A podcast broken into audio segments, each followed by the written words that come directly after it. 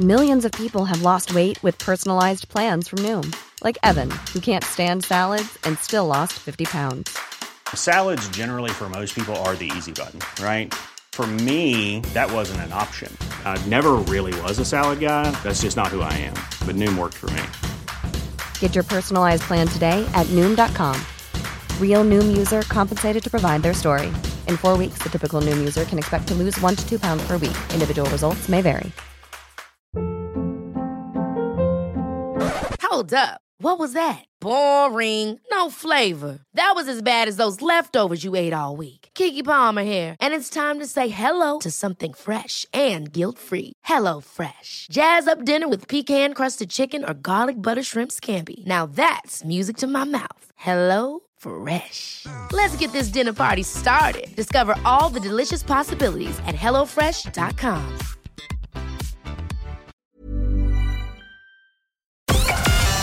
Connecting to the big show. In three, two, one. The attack on all your senses from minute one, it was incredible. Don't just hand over this life. Educate yourself. I would welcome anything that would help to protect the children further, you know. The same spiel we get from them, very little respect. Can we just talk? Call 0818 96 96 96. Text or WhatsApp 083 396 96 96. Email opinion at 96fm.ie. This is the Opinion Line with PJ Coogan. On Cork's 96FM. I trust you enjoyed your long, long spring weekend. We had a lovely time. All of us here did some nice things, just took a break for a few days and are back refreshed and ready to go. And in the course of that few days, some wonderful things happened for uh, Cairde. We've spoken to Cairde before, a, group of lads, uh, Irish dancing, living together in a house, and just generally doing mad stuff on TikTok with massive, massive numbers of followers. They got to perform for Joe Biden.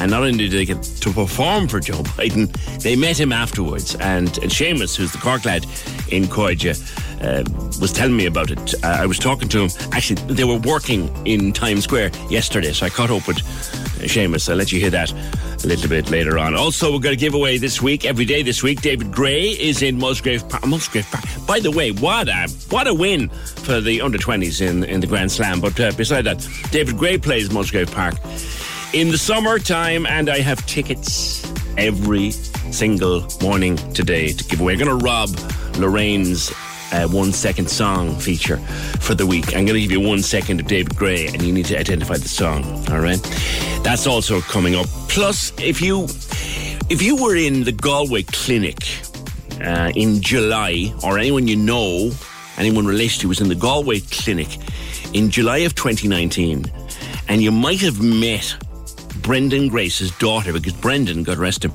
was in that hospital at the time when he died there in July of 2019, died of cancer. But his daughter met somebody from Cork in the hospital and she's trying to reconnect with them. So I've also been speaking with Melanie, and you hear that later on this morning. But first of all, Connor Slattery is a filmmaker from Cork. I've known Connor on and off for a number of years now. He does an awful lot of work around the country and he turns up, his name turns up in the credits of all sorts of different television programs and films and features. For example, do you remember the, the Billy Murphy scene uh, in. Um, on the bus in, in Young Offenders where the knife drops to the floor. You know that scene where the knife drops to the ground? It's an iconic scene from that episode. That's Connor's work. He's really, really brilliant at what he does. But Connor Slattery is off work at the moment because a job he's been on was cancelled. And he decided, just because he could, that he was going to drive to Rosslare Europort and pick up a Ukrainian family and drive them to Galway just because he could. And he posted about it on Facebook. So I had to talk to him. Sir Connor, I read your post on, on Facebook and you found yourself with nothing to do, uh, which is good. And then you decided you'd give it up and you'd go to Rosslare and drive a family of total strangers to Galway. Why? So yeah, as as as you said there, PJ, uh, the I was kind of I was on a I was on a job up in Mayo and Donegal. That job was cancelled and I was kind of I was at home happily with, with my wife and children, and you know spending spending time at home. I'd be away away a fair bit from home, so time at home is always good. But I saw there's a, an old colleague of mine. Her name is Ashling Byrne, uh, and she posted on Facebook that um, she was taking in uh, a family of Ukrainians who were caught up in the conflict, and mm. she was looking for somebody to meet them in Rosslare over in Wexford and to drive them up to her place in in County Galway. Um, so I kind of I saw that, and I had seen. I I lived in Poland for a year ish uh, way back when, um, and I, I had seen old Polish friends of mine who I, you know, they're they're they're good buddies. I'd seen them helping mm. the the Ukrainian people um, with with like their their their taking in kind of families, one or two families in in their houses.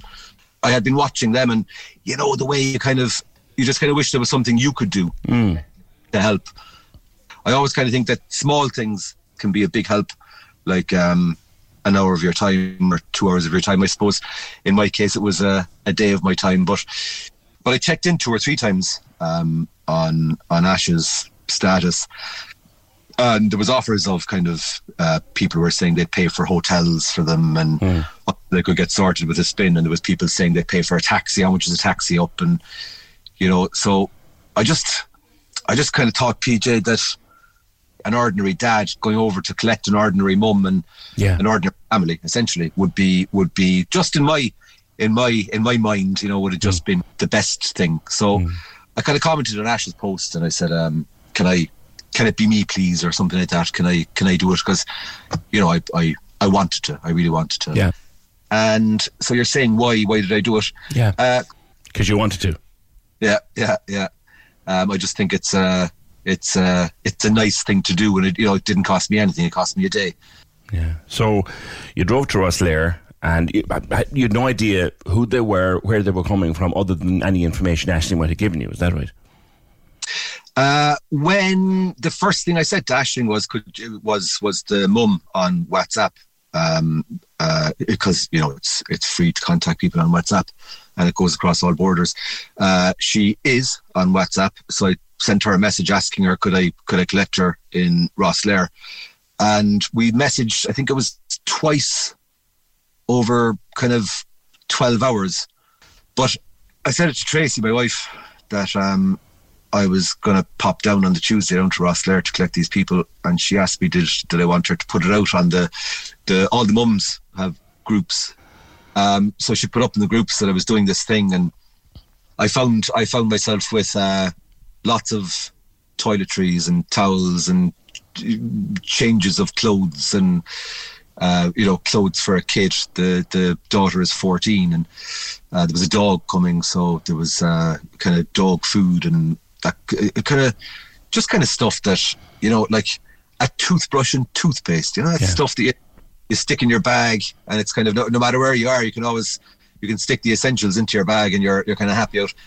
They had none of that, you know. So it's it's like they they they they, they were they were on the run. They literally grabbed their dog and run. Precisely. Well, it's kind of it's it's it's even it's more than that. Um, so the mums gave me loads of things. I put them into the boot of the car. I drove to Rosslare I asked, I asked the there was a young fella behind the customer service desk at one of the shipping companies. I can't remember which one. And I asked him, was the the boat, the fourteen hundred boat, uh, on time? Uh, and he said he didn't know. So I, I, I, think it wasn't their their shipping company. The people I asked, uh, and I didn't know what shipping company she was coming in with. To be honest with you, but the um the there was some man who heard me. He was wearing a an Iarnród Éireann uh, jacket, an Iarnród Éireann Gore-Tex jacket. Uh, he kind of came over and he said, "Listen, sorry, there, I couldn't help but overhear you. Uh, the boat is due in on time, uh, and if I can help you anyway, just just let me know. You come come and find me, you know." And uh, I said, "Well, I, I I have a load of questions, so." I asked him what the story was with immigration, and he said that um, Bus Éireann were putting on buses so the foot passengers, of which my family were, they were foot passengers. They were mm. literally everyone on the hoof. Um, but uh, Bus Éireann were they, they had two buses on, uh, and they were going to collect all the foot passengers from the boat, drive them around to the terminal. So you know, this is straight away. This is uh, immediately Iarnród Éireann, and Bus Éireann helping out. Then they were going to drive them around to the the ferry terminal. Uh, they were going to bring them upstairs in the ferry terminal in Rosslare. It's a two-story building, ground floor and first floor. They were going to bring them upstairs up to immigration. Immigration came out to talk to me. They were sound out again, helping helping these people. The guards came and talked to me. Customs came and talked to me. There was civil defence people with with uh, bags of stuff. I don't know what was in the bags, um, but uh, the you know just everyone everyone was helping. It was kind of it was it was lovely to see. PJ. Yeah. It was lovely to see. Yeah.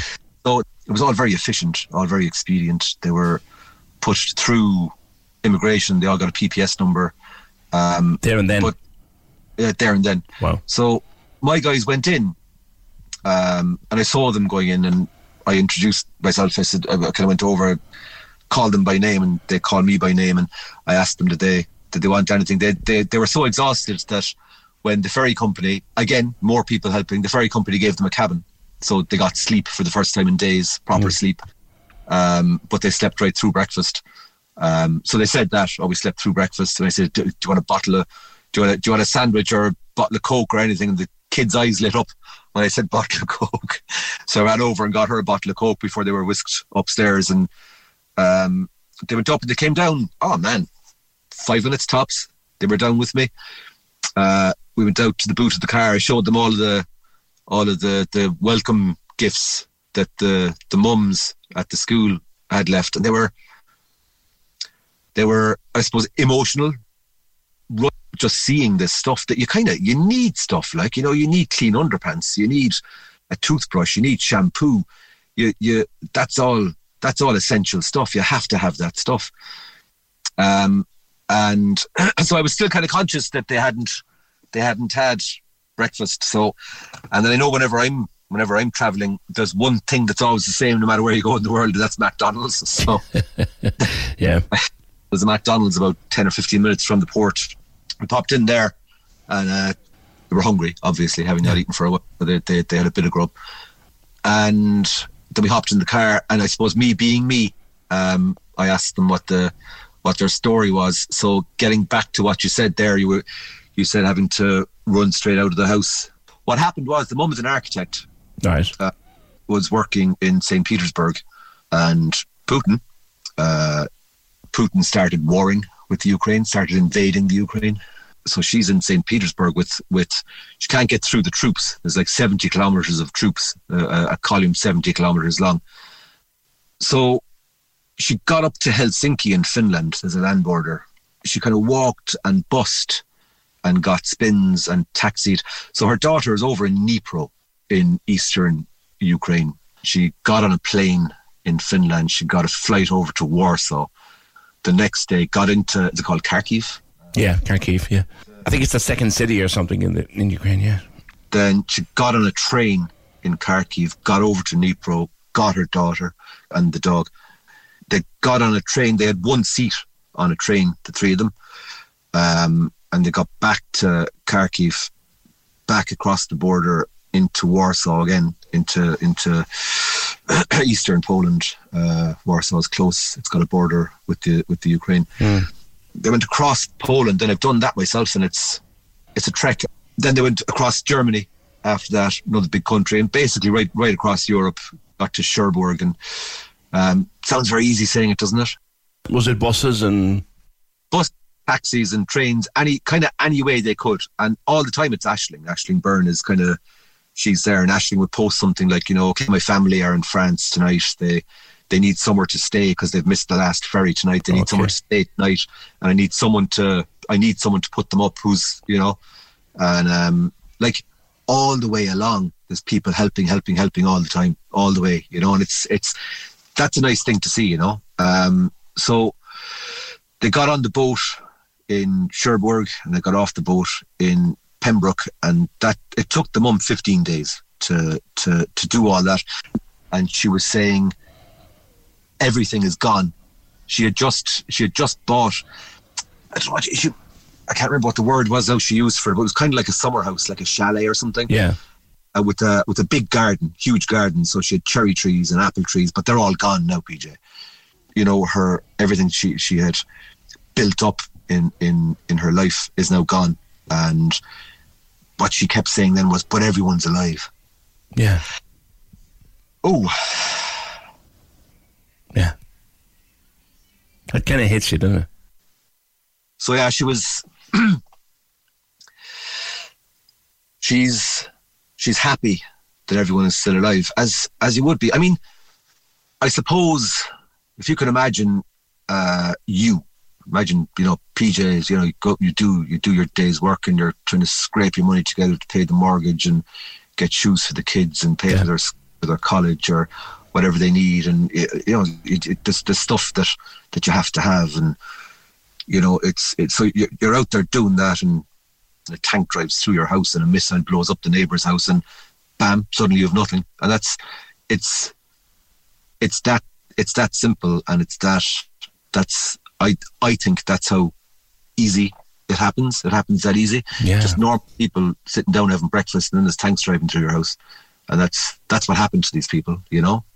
Yeah. She kept seeing the the architecture, especially churches. Uh, I suppose being an architect and having that eye, she'd probably have uh, a personal and professional appreciation for buildings. But she loved every every church we passed. She'd kind of remark on it, and she loved she loved all the churches, you know.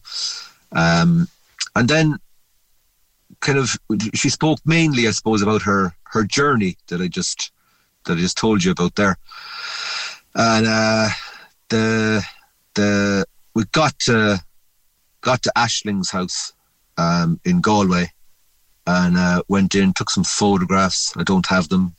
Um, took some photographs, and well, she's gonna she's gonna document her journey. She said when it's all over. Mm. Um, and she was kind of saying, you know, she might be there for a week or two. I don't know. I have, I have no idea. Would, that'd be great if it was a week or two. Um, I have no idea what this guy's going to do over in Russia. Um, and yeah, that was it. Ash, Ash had dinner ready for them. And how did she know them, or did she know them at all? Ashley went out looking for people to help PJ. So when, uh, like, you want to meet this woman, you know, oh, this is the kind of person she is. She's she she she helps people. Coming at the end of it, Connor, after meeting these, they sound like lovely people. How did you feel at the end of it all? Driving from Cork to Rosslare, I was a bit kind of nervous in my stomach, kind of butterfly, somersaulty. Yeah. Coming away from it, I felt great. Utterly exhausted. You know, mm. the the like I left home at 10, 10 a.m. and I got home at about midnight ish. Um, so I suppose the the driving was tiring, but as well, just you mightn't think it from me yammering on here for however long I've been on to you, but uh, I wouldn't I wouldn't chat. I wouldn't be I wouldn't be a man for talking. But so I, you know I I talked to the two of them for whatever the three or four ish hours that mm. I was with them. Um, you know they they they they had just been on the run for 15 days. So whatever, I'm sure I can talk for three hours if three or four hours if uh, mm. if they're on for 15 days. So afterwards, to answer your question, I felt I felt relieved, PJ. Um, I was happy that that I got to do it. I was happy to see them somewhere safe. Yeah. Uh, with Ash, and I was saying there that we can't all we can't all be superstars like Ash, but I do think that I think what I did was you know it's a big deal, and I think that if someone is giving underpants or a toothbrush and toothpaste or shampoo or a change of clothing, anything. I think it's all they're all huge things. Yeah, they're all huge things. Like if you're if you were out there with not a not a penny to your name in a foreign country, and just an ordinary person gave you a complete change of clothing, then you have two pairs. You have two two full changes of clothes. Then because you was wash yeah. one, you know what I mean? Um, that's that's a lot. That's that's a lot to these people. So can't all be Ashling Byrne, but I think I do think that even the like what she's done is monumental. But I think everything is it's like it's all good and it all it all makes their lives certainly better but livable. Um, it, just these kind of these essential things. Um, she was the mum was kind of most concerned about finding work. You know, that was her, her that was her big thing. She wants to work, work, work, is what she wants. She's not over here kind of looking for welcome packs and looking for stuff. It's all she she wants to work is what she's after. You know. Well, hopefully she'll find work, and hopefully they'll be able to settle until whatever time they want to go back to their to their homeland. If they ever want to go back, they may not want to. Connor, you did a decent thing, and thank you for telling us about it. Thanks for having me, PJ, and thanks for allowing me to tell you. Thank you. That's Connor Slattery. Decent fella, decent skin. I've known him for, for a few years now. 0818 96 96 96. And you don't have to drive to Rosslare and bring a family of strangers and their dog all the way to Galway all in one day. You don't have to do that. Just something small. Contribute to something small in whatever way you can. Uh, you're doing something. 0818 96 96 96. Can we just talk? The Opinion Line on Cork's 96 FM. With the Cork City Marathon. Take on your next challenge this June by running solo or with a team. Register at corkcitymarathon.ie. The two grand minute. Listen to play at 740 and 840 every day. Answer 10 questions to claim all that cash. Stacking up the cash. Cash! Cash! The two grand minute. On Casey and Ross in the morning. Cork's 96 FM. Someone asked me over the weekend, PJ, do you know when we're going to get this credit onto our gas and electricity bills, or whatever energy bill we choose to take it on?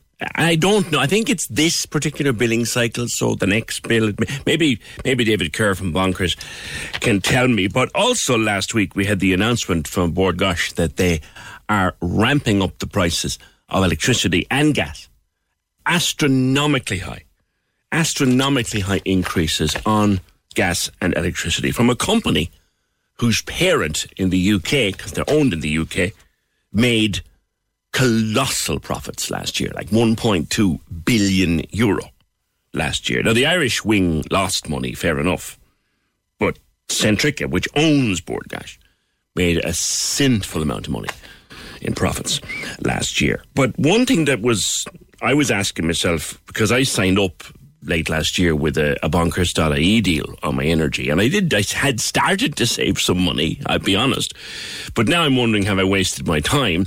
Uh, one of these switching plans. And let's let's talk to David Kerr. He's the group CEO of Bonkers. And I know you're probably going to tell me, David, no, you didn't waste your time. You probably will still save money in the long run. But but I'm not protected from the price hikes, am I? Good morning.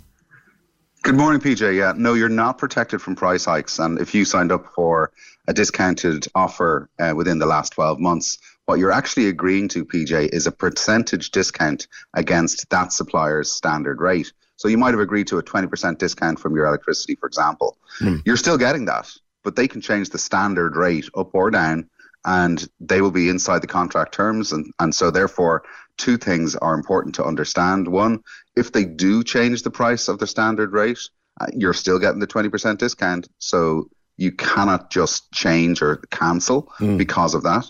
They're still within the contract. You have to stay within the contract too. Mm-hmm. And the second one is really to your question of did you waste your time? You absolutely did not waste your time because if you are inside a discount for 12 months, you're saving money versus the standard rate. If you're not getting a discount, which is free to have and it's opt in, mm. then you're paying the most that you can possibly pay. So the question is, do I want to pay this much, which is very high, or the amount I could have paid, which is very, very high? And unfortunately, the very high trumps very, very high every day of the week. Is it not permitted in the system like you operate to to give a fixed term rate for the year? Is that not permitted in this country? It's permitted, absolutely. In fact, we've had them in the past. We've had what are called fixed unit rate tariffs uh, in the past with a number of suppliers, where what that means is that the unit rate that you pay cannot change for the duration of your contract. Yeah. And that could be a one year contract, for example, or in some cases, we've had a two year contract fixed rate. But those have gone away since the energy crisis began just before COVID, and we haven't had them in the Irish market um, in, in a number of years now. What we do have is the discounted variable rate tariff. All suppliers offer a discount against their own standard. They have a number of different levers they can pull. So it's not just the unit rate. In fact, if you if you've seen on the Bord Gáis announcement from last week about their price increases, um, they're also changing the standing Yeah. charges for electricity and for gas. Now, the Eagle listeners amongst you will know, but your, the standing charge is meant to have the upkeep of the network in mind. Yeah. And that's true.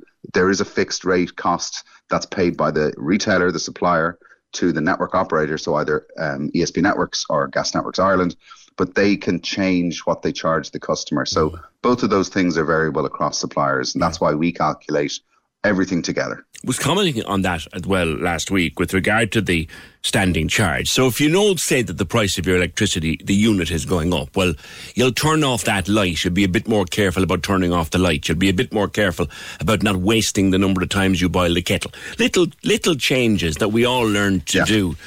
But actually, because they're also jacking up the standing charge, that's mm. a wasted effort.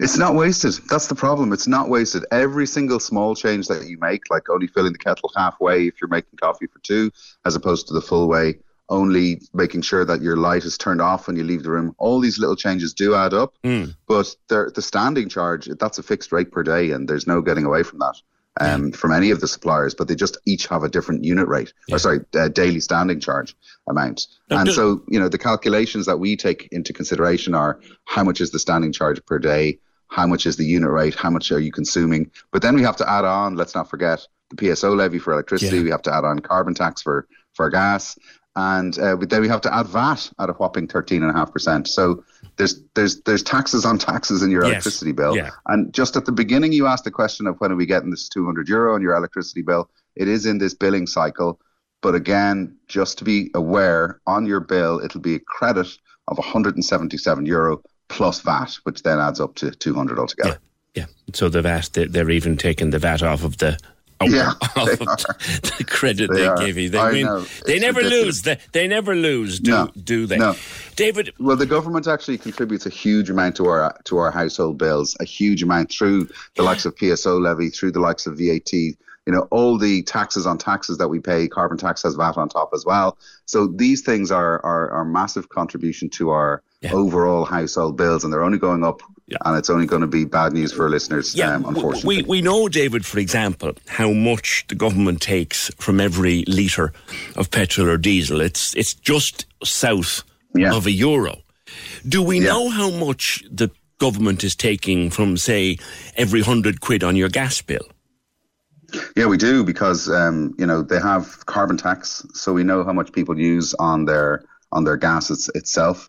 They add on VAT on top of that. So your gas bill actually is composed of four things. It's the the amount of gas you consume down your pipe. It's the standing charge per day. It's the carbon tax based on the amount of gas that you consume. And then on top of all of that is VAT at 13.5%. So they're taking, you know, 13.5% plus carbon tax, if you like, off uh, off of your bill um, as their contribution of how much you pay the retailer, the Bord Gáis Energy or the Electric Ireland or any of the other so 13 electricity Are they taking 20, 20, euro per hundred, maybe? Yeah, probably about that much. Yeah. Okay. Yeah, because the companies, by the way, that you that you are paying, they themselves upstream are paying corporation tax. So there's taxes on taxes all the way up. Yeah. Caller says I kept hearing about how great it was to change supplier. And with the increase in prices last year, I decided to finally do it. It was a nightmare. The old supplier didn't take a reading, and it took ages to get that sorted for the, the final for the final reading. Uh, which means yeah. obviously you end up with one more bill that lands on the on the mat after you've switched over. Is that a problem well, th- th- there's two things I would say. One is people sometimes think that I changed my electricity provider on Tuesday the 15th, for example, but it's never a point in time that you change your provider. It's a point in consumption. So the meter reading is the important thing that the new supplier wants to get from you in terms of we will start billing you from 1,000 units on your meter, uh, for example, and the old supplier will bill you up until 1,000 units on your meter, and so that's that's what's important. But they the the person there should have supplied their new supplier with their current meter reading that they can read themselves from their meter, or if they have a smart electricity meter, it's automatic. Mm. Yeah. It, it, it does kind of it does kind of level itself out after a while. Um, but but but yeah, they and they said I could pay monthly. But then when I was on board, they said that might change. It, it generally is best to go through a website yeah. like yourselves, anyway, David, because I think you do, in fairness, all the heavy lifting for the consumer. Yeah, You you wouldn't be you you wouldn't be um, uh, far off if I said there's about 1,500 calculations done on the website in order to give you, as a consumer, one single page of results on on how many people are available to you to switch to. Yeah. Because it's it's do I want do I want yeah. to pay by direct debit? Do I want to get my bill online? Yeah. And all the unit rates and standing charges and those components. There's five components on an electricity bill, four components on a gas bill. All of these things we need to project forward. So there's a lot of heavy lifting going and, on. And we also need to be very cognizant of the fact that in about six weeks' time, the carbon tax is going to go up again. Yeah, it is. Yeah, yeah, and there's no escaping that. Now, government uh, have been, you know, called to introduce this 200 euro uh, credit on electricity, or reduce VAT, for example, or reduce carbon tax. Carbon tax is not going to be reduced. Um, it's it's an EU directive. It's something that cannot be escaped from, and there will be different people with different opinions, but it probably shouldn't be escaped from because it's a climate change measure. So this is something that will just be with us. Yeah. Yeah, it's an unfortunate time. I suppose, okay, we're not having our houses bombed uh, and, or the hospitals are not being shelled around us, but, but yeah. it's part of the reason we're going through this is because of what's happening in Ukraine. But the other part of it, I guess, David, yeah. is because during, and let's face it, big oil has a huge thing, a huge um, role here. During the pandemic, big oil lost an absolute fortune. And, and this is just capitalism and business getting it back off us. It was there was a time that you remember that um, right at the beginning of COVID, when the tankers couldn't dock, oil went below zero as a price per barrel, which obviously has never happened before, PJ. So um, that that that was briefly lived, but um, yeah, no, things have been extraordinarily strange um, in the world of of energy prices and fuel in general since since mm. since pandemic started in March 2020. Do you think it'll settle itself in the foreseeable? Uh, in the foreseeable, I think this year will be a little bit bumpy for uh, gas and electricity customers. We expect that there will be more price increase announcements. Gáis Energy's announcement last week was the 36th announcement between 2021 and today. So there have been multiple increases announced by all suppliers last year and into this year. There will be more. Uh, Gáis did a price pledge, um, which meant that in October they pledged that they wouldn't increase pricing again over Christmas. They met that pledge. They they didn't increase prices until last week, and they held on. They're saying as long as they could. Um, so, but they're now passing on a 43% increase in gas and a 29% increase in electricity. It's almost almost saying but they won't be the only ones. Almost saying those yeah. those percentages is yeah. crazy. David, listen, thank you very much for being with us this morning uh, on, on, the opinion line. Uh, that's. Um, David Kerr, he's the CEO of bonkers.ie. As I say, I used Bonkers myself at the end of last year to change my gas and electricity bills over. And so far, I'm happy. And they do all the heavy lifting. There was just information to put in, a bunch of information that's easily to hand with your bill. And it all worked, but we'll see. Now, Mary, you called me to, to, to make a point. Good morning. Hello, I'm just ringing there. I changed my supplier like that now is listening for years and years to, you know, you should change regularly and all that. And I changed and it has been an absolute nightmare dealing with two of the major companies. Mm. Like it's just been a nightmare from Did you use a website like Bonkers or somebody else? No. Um, I somebody my somebody had used them and told me who was the best at the moment or whatever. So I just switched and I just said, right, I'm just going to do this. And uh, next thing, um, like they didn't do an actual reading on my meter. Um, so, so, my final bill from the old company, let's say, was incorrect. Yeah. I noticed it when I got the account. I was due a huge rebate, and but I said, well, I'm going to just get caught on the other side. So, you know, I could see the bill was wrong. So I rang up, and got they sorted that, took back took back there or didn't take didn't give me the rebate, but then sent the wrong reading still into the new supplier. Right. Which means I was going to get the bill again from them. Oh and you know, then I used to pay monthly on my old, so I wouldn't get any big bills during the year. You know, yeah. level pay or whatever yeah, they yeah. call it. And next thing, I got a two monthly bill, and I said, "Oh, I'm in I must ring them and get that switched to monthly. So say it was a hundred and say it was a hundred euros a month. When I rang to pay monthly, they said it was 150 a month. And I said, that doesn't make sense. And, oh, well, if you ring back next week, uh, um, the price might be different. And I'm kind of, I mean, it's just. Then I changed my broadband, and they they switched. They gave me a date that they were switching. I'm working from home. It Yeah. was essential that I had, you know, that was Absolutely. seamless. Oh, they gave me a date, and that was fine. But then they switched me two weeks early and hadn't sent me out a modem. Oh, sweetest. So I was hotspotting from a phone for, and you know, again, nothing would do nothing about that either. You know, it's just, and then my the ESB, I can't uh, my electricity bill, um, I can't change that to a monthly until after I've got two bills. So basically, you're four four months into a twelve month contract before you can get back to level pay. I, Yeah, you know, it's a nuisance. you go to change your house insurance and you need a degree to read all the small print between subside, you know, especially in Cork. You're not wrong, Mary. You're not wrong there because I tried that last year, and I after two that, hours on the phone, it is ah, Exactly. dang it. to hell with it. Exactly. It's just, it Yeah. doesn't work. You know, it's too hard for consumers to eat. And I'm just in like kind of thing. My mother, or so, if, if the same thing had happened with her gas, Yeah. she wouldn't have had a clue. And especially, you know what I mean, getting another big bill down the road then from the, they should have to do actual readings when people are switching. Yeah, yeah. Because okay, they Like, say, when and I- David just said I there, you can done. you can do your own reading, and you can, but not everybody knows how to do that. And mine are outside, and you're in around and those special keys you need and boxes, and you know what I mean. It's absolutely bizarre. And anyway, they have, you know, that's somebody's job. Yeah. you know what I mean? They should be reading but especially if you are changing. But like what I should have done was taken my rebate and paid the big bill with the Yeah. new company at the lower rate. It's it, it is a nightmare, and times are getting tough for people, and they're getting tougher, and none of this stuff makes it any easier. Mary, thank you very much for, for your call. Uh, 0818 96 96 96. Look, our prices of energy are just going to go crazy. Now, David says that you, you still will save some money if you do things like turn the lights off a- and that sort of thing.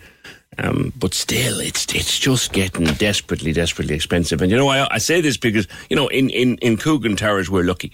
We're, we've two good jobs, and and we can sustain a little bit of this. But I, I not a lot, but we can sustain sustain a little bit of it. But I'm thinking of families on a fixed income. I'm thinking of families on a tiny, tiny income. I'm thinking of families who are struggling on a minimum wage job or two minimum wage jobs. How the hell are they going to sustain this? It's just not.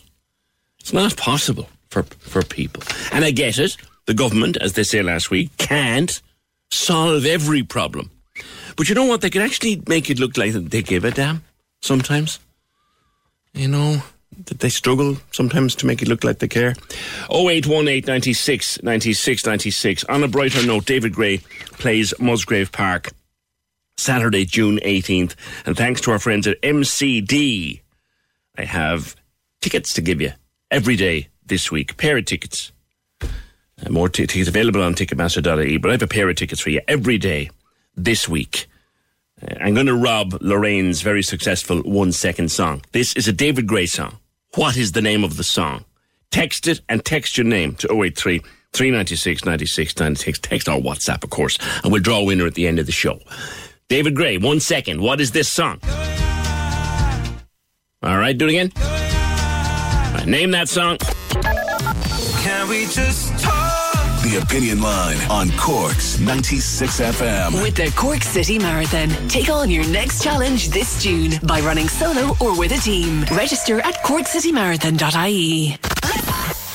The Takeover. On Cork's 96 FM. Weeknights from 7 on the Big Drive Home. We give you the chance to take charge of our tunes. Join me, Lorraine, as you decide what songs we fire up.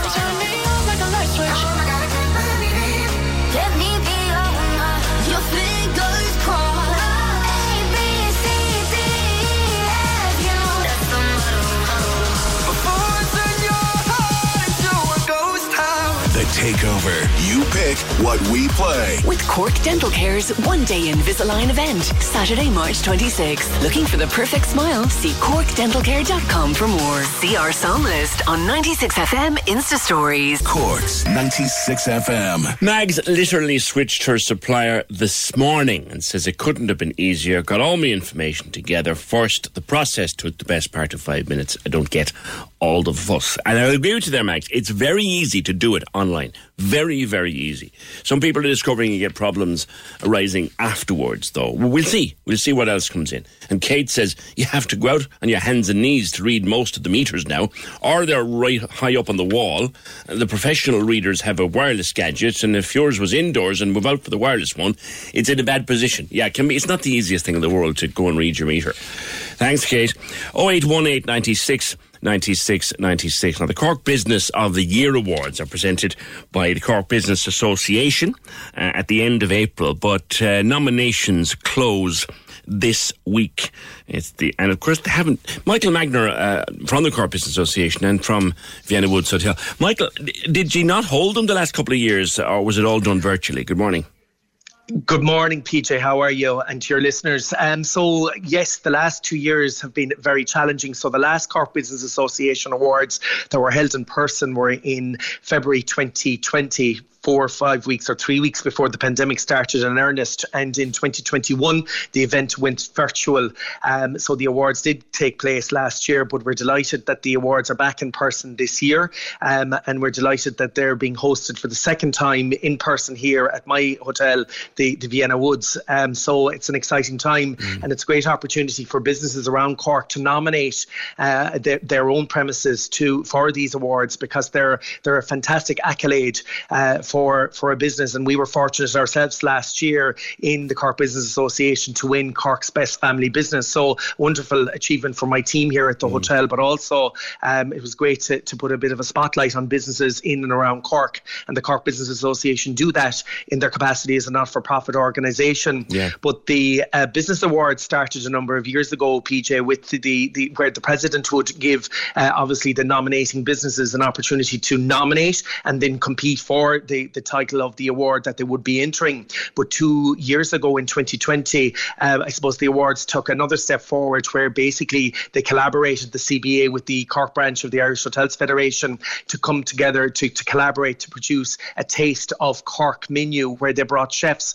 from various hotels around Cork to come together to produce a really top class meal on the night of the dinner. And while it didn't happen last year, there was a virtual meal. Uh, chefs still came together and produced a, a, a takeaway box. We're back in Oh, I person remember this that year. now. I remember that now. Yeah, the boxes were And it went really well, yes. Now, Uh, and- the, I, the closing date for nominations, Michael, is five o'clock today, and then there will be a shortlist to vote upon. So it's it's a very d- d- democratic procedure, as it were. CBAawards.ie is the email. You can nominate any business you want under twelve categories. Correct? Absolutely. Any business you want. Um, it's open for members of the public to nominate. It's members of, of people working in, our- in various businesses can nominate, and businesses can nominate themselves as well if they wish to do that. But you're correct in saying that the deadline for submission is 5 p.m. today. So anybody that hasn't uh, has a chance to do or put that application in, please put it in because the competition is fierce, and we've seen it uh, through previous years. Certainly from our own business when we competed last year for the award, there were a healthy number of family businesses that went in and and, and uh, competed for the awards. Michael, lastly and briefly, because I'm caught for time, it's been a busy first hour of the show. It must have been great to have a relatively normal Patrick's weekend again after two weeks. I was just saying, I was just saying to Fiona there on the phone. She was asking me, was was I off for the weekend? And I said I was not. We were here working. We were fine and busy, and it was wonderful to see people back and about. Great feedback from the parade inside in Cork City and in other towns across the county uh, over the weekend. And yes, some bit of normality. So so upwards and onwards. And as we move forward, I suppose we have to reflect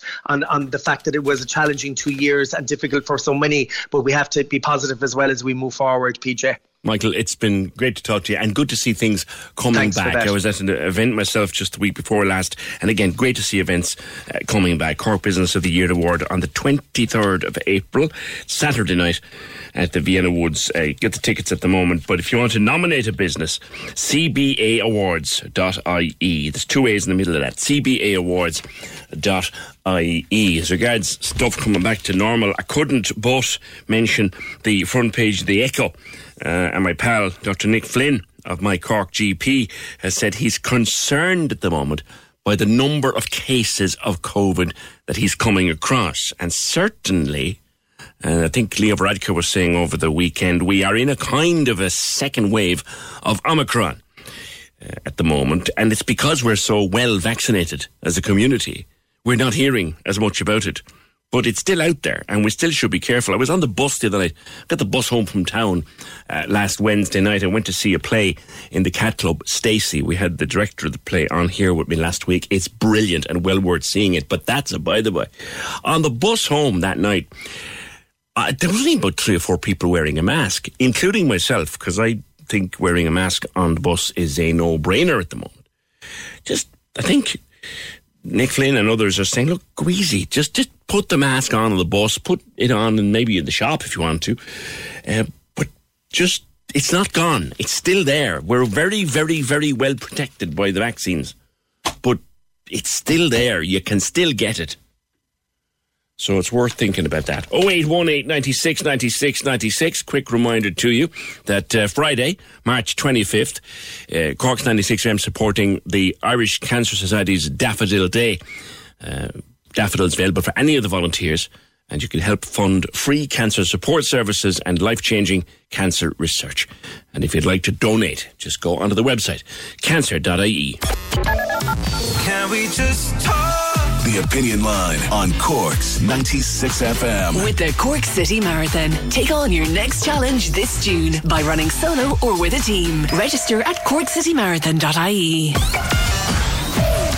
The lines are live. And we're ready to talk. Can we just talk? Call 0818 96 96 96. Text or WhatsApp 083 396 96 96. Email opinion at 96fm.ie. The Opinion Line with PJ Coogan. On Cork's 96 FM. Speaking of the weather, do you remember uh, last week Alan was on from Carlow Weather and he said that his projections of the maps and the mechanics that he looks at were saying that the end of the month could be a little humdinger. Well, I'm just looking at my favourite weather app, which I keep talking about over the years, Dark Sky, which is very good and very accurate. And that is looking at nice enough weather for the week, but building up to an absolutely gorgeous weekend. You might even have the barbecue out next weekend if what I'm looking at is is accurate, which dark sky generally is, I have to tell you. 0818 96 96 96. John, the bold John O'Donovan. I, I forgot this last hour and I meant to read it out. Um, John, you were quick out of the blocks this morning, and I, we, we've often agreed and we've often disagreed. And I can't really agree with you on this one because I thought it was rotten luck. I mean, if there was ever rotten luck. Last year, Micheál Martin as Taoiseach didn't get to go to the White House because of COVID. This year, Micheál Martin got to go to Washington, D.C. And then the night before he's supposed to go to the White House, he gets a tap on the shoulder from one of his officials and said, uh, Taoiseach, um, you need to go into isolation because you're after testing positive for flipping COVID. And I thought, what? Rotten luck fairness, and they set up a Zoom meeting in, or whatever kind of platform they use in Joe Biden's office, and it was all. Sure, it worked out fi- fine in the end, but I thought, what rotten luck for Micheál Martin, to be caught like that. But John says, I'm ecstatic, says John. Static, he says. Micheál Martin's the first Taoiseach ever to visit Washington on St. Patrick's Day, and that drag us through the national embarrassment of presenting a bowl of shamrock. All I can say is, he he. That's not very nice, John. And by the way, I'm never embarrassed by the presentation of the bull of Shamrock. I think it represents the fact that we, as a tiny little country on the end, of, at the edge of Europe, a tiny little island on the edge of Europe, have access to one of the most powerful offices in the whole world once a year on our national holiday. How many more countries actually get that? Uh, not too many, I'd say. But John, your point is welcome as always, but I did think it was just rotten luck for Michael Martin. I really did. I really, I felt sorry for him, like, and I wouldn't care who it was. Who was Taoiseach? Not just because he's a Corkman. I, I, I would feel really rotten luck for that. 0818 96 96 96. We got a message into the 96 FM Facebook message box over the weekend. Yesterday, actually, from Melanie Gillespie. Now, the name might mean a lot to you. Melanie Gillespie. Who is she? She's in Boston, but her her name before she was married was Melanie Grace. She's Brendan Grace's daughter. So Brendan Grace's daughter contacted us and contacted some other outlets as well because she wants to track somebody down. So she left a phone number and I gave her a call. Melanie, let me say before we start that I was a huge fan of your late dad. Uh, I was lucky enough to meet him many times and interview him a few times, and he was a, a superstar. Oh, that makes my heart full to hear that. I love that. And he was a lovely, lovely man to meet and to talk to. Now, when he was ill uh, in the final days of his life, you met somebody and you're trying to find them. Yeah, so you know we're coming up to three years, if you can believe that, um, in July, and in 2019, when we were called home to be with Dad, we were in the Galway clinic, and um, you know we had I have my two sons who at the time were you know, just nine and eleven, and then my nephew as well, who at the time was ten. And you know we were trying to distract them as much as possible. And um, we were down in the front entrance of the galway clinic and there's a little baby grand piano there.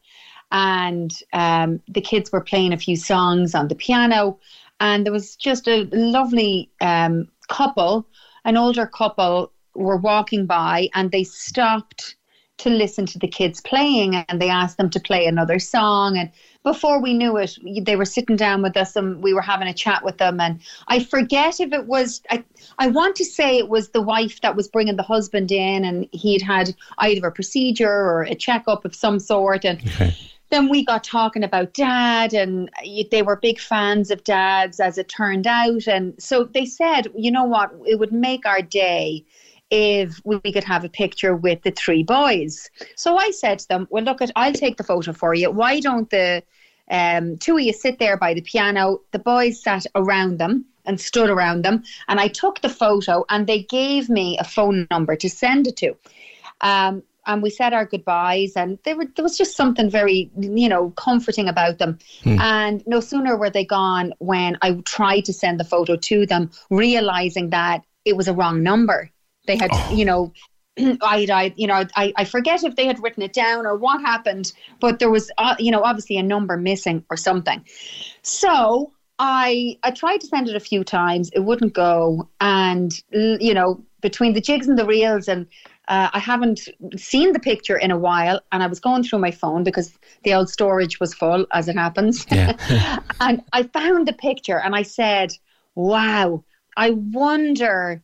where that couple is. They probably think, you know, that one never sent the photo to me after me telling her to send it. God knows Yeah. what they were thinking. But I, I, I have a load of friends. I, I live in Boston.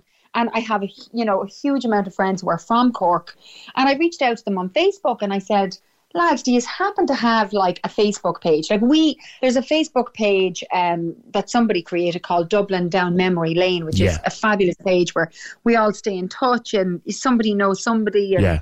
a picture will be posted and this one will say, oh, Jesus, that was my neighbour 20 years ago. Or, so I figured there must be a Cork page, you know. The rebels have to have their own Cork page.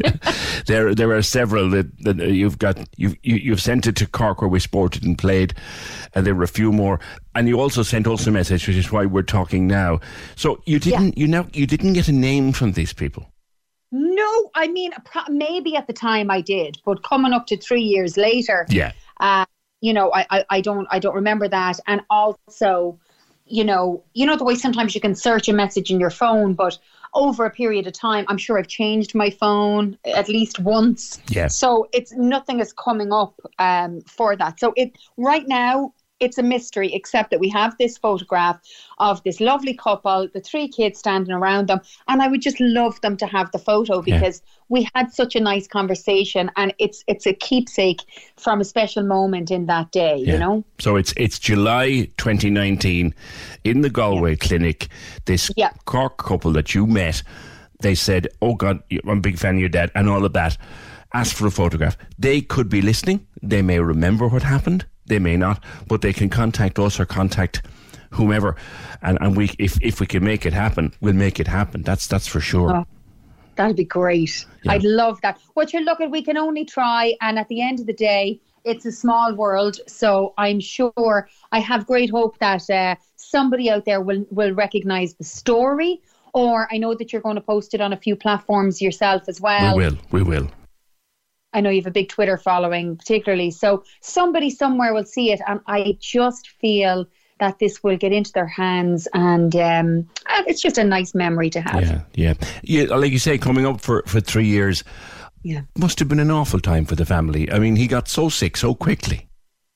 Yeah, it was. I think that was the worst part of it was that it, it it just happened so suddenly, and um, it just it ended up being a type of cancer that unfortunately was not detectable Yeah. by you know your typical scans. It was actually kind of buried in the tissue, so it was very late in his stage. Unfortunately, when they figured out what was going on. Um, so yeah, it was a really really tough time, and it's still you know we That's still it. have. uh, Yeah.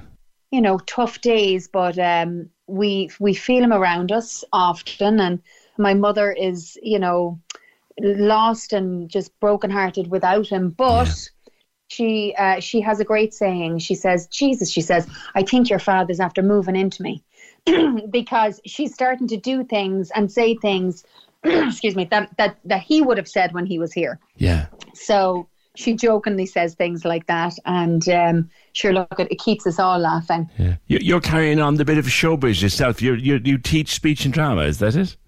I do. I have a drama school over here in Boston, and funny enough, my father actually, uh, when I was younger, he named me Melodrama. My name is Melanie, obviously, and he named me Melodrama, and I, it used to drive me mad. And I said to him, "One of these days, I will put that name to good use." And so, when I decided to open a drama school, it was a no-brainer Ah. that I would call it the Melodrama School of Acting. So, yeah, we're over here in Boston, and specifically Quincy and Milton, Massachusetts, and. A huge Cork population in that part of the world as well. Oh my gosh, yous are everywhere. We can't get away from yous. That's why we call it the real capital, Mel. You know that. eh? ah, here, listen, we won't get into that. That's a whole other interview. Listen, we hope we can find this this couple. You know, even put you in touch again and get them the photograph. We'll share it as best we can, and all I can do is is wish you well and say to you, as Brendan Grace's daughter, for all the entertainment he gave us, and if we can do this for his family, we'll have done a good day's work. Oh, well, listen, that's lovely, and I appreciate that, and I'm passing it along to the family. I have to give a big shout out to Joe Mack because Ah. I know that my father would definitely want me to be saying hello to, to Joe out Ah, there. Another man I worked with many times. So yeah, a good guy, a good guy, a good guy. Melanie, lovely talking to you. Thank you so much for taking the call, and let's see if we can find this couple. There you go. Melanie Gillespie or Melanie Grace, Brendan's daughter. So to summarise, if you were in or you know who was in the, it might be your parents, it might be your uncle, your auntie, someone you know. If you were in the Galway clinic in July of 2019 and you met this family and you asked for a photograph, we've put the picture up on our Twitter and, I'll share it later on all my own platforms. We put the picture up on Twitter. If you recognize the people in that picture, let us know and we'll put you in touch.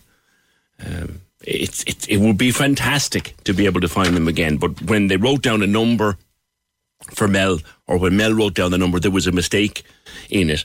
That's why she hasn't been able to pass on the picture. But we've shared it now on Twitter. So if, if anybody knows who those people were, do give us a call 0818 96 96 96. We just heard from Derry O'Shea from the Capwell Garage Busmen. He's been in touch with us. They've been travelling over the weekend with a truckload of supplies over to Ukraine. They arrived at the Polish border last week. They then met another group called Cork Aid Group and they travelled to the border together. They're now on their way back and they're due to arrive in Cork in the early hours of Wednesday morning. So well done, lads. And the rest of us were enjoying our weekend off and our spring break. You were doing great humanitarian work for the people of Ukraine, Derry O'Shea and the busmen from Capwell, of whom we'd expect no less, because that's the kind of work that they do for us every year when they get involved in the radiothon. 0818 96 96 96. Actually, speaking of radiothon, it's only 65 days away. The year is galloping ahead. Can we just talk? The Opinion Line on Cork's 96 FM. With the Cork City Marathon, take on your next challenge this June by running solo or with a team. Register at corkcitymarathon.ie. Cork's 96 FM. Coming up, we have another development in the Owenacurra story. Yet another development in the Owenacurra story. That's in a while, but Patricia, you got in touch with us because you've a, a problem. Good morning to you. Good morning, PJ. You're looking to buy a house. I am indeed, yes, yes. Uh, we moved house over 12 months ago and um, we just find it very difficult to find. We're looking for a bungalow, a three bedroom, two bathroom bungalow. Right, right. And we could move maybe a half an hour outside the city Right. or 40 minutes because the price of houses are gone crazy and we, we would have cash, but we don't have thousands and thousands of it, like, you know, that Yeah. kind of a thing. Yeah, but you're looking for a bungalow Yes, in reasonable nick that you can buy. yes, exactly. Okay, because your husband st- he, he has a problem with stairs. Yeah. Well, my, well, his his mobility is not great. Some days he's he's okay, and more days then he can be pretty bad. So that was one of the reasons why we we sold our house, Right, right. and uh, we sold it over twelve months ago. And since then, we're we're constantly looking for a bungalow. We've we've we've searched so many places. We've looked at so many. We've put in offers for so many. And when you're bidding online, it's absolutely crazy. Yeah, I know. I know. And You're, you're, who, where are you living at the moment, Patricia? We're we're living with a family member at the moment. Okay. Okay. Well, look, Yeah. you've put it out there. There- There's such a demand in the market now that, Yeah. that prices are very, very high. But That's you're right. you're looking to see what might be there, and that's why you contacted us. Thank you very much, Patricia. So they're looking for the two to three bed bungalow. If you want to sell them, actually, I was watching that program. I love that program. The way we were. I was watching the repeat of it last night and they were doing about housing and, and the various housing crises that we've had in this country uh, since the year dot.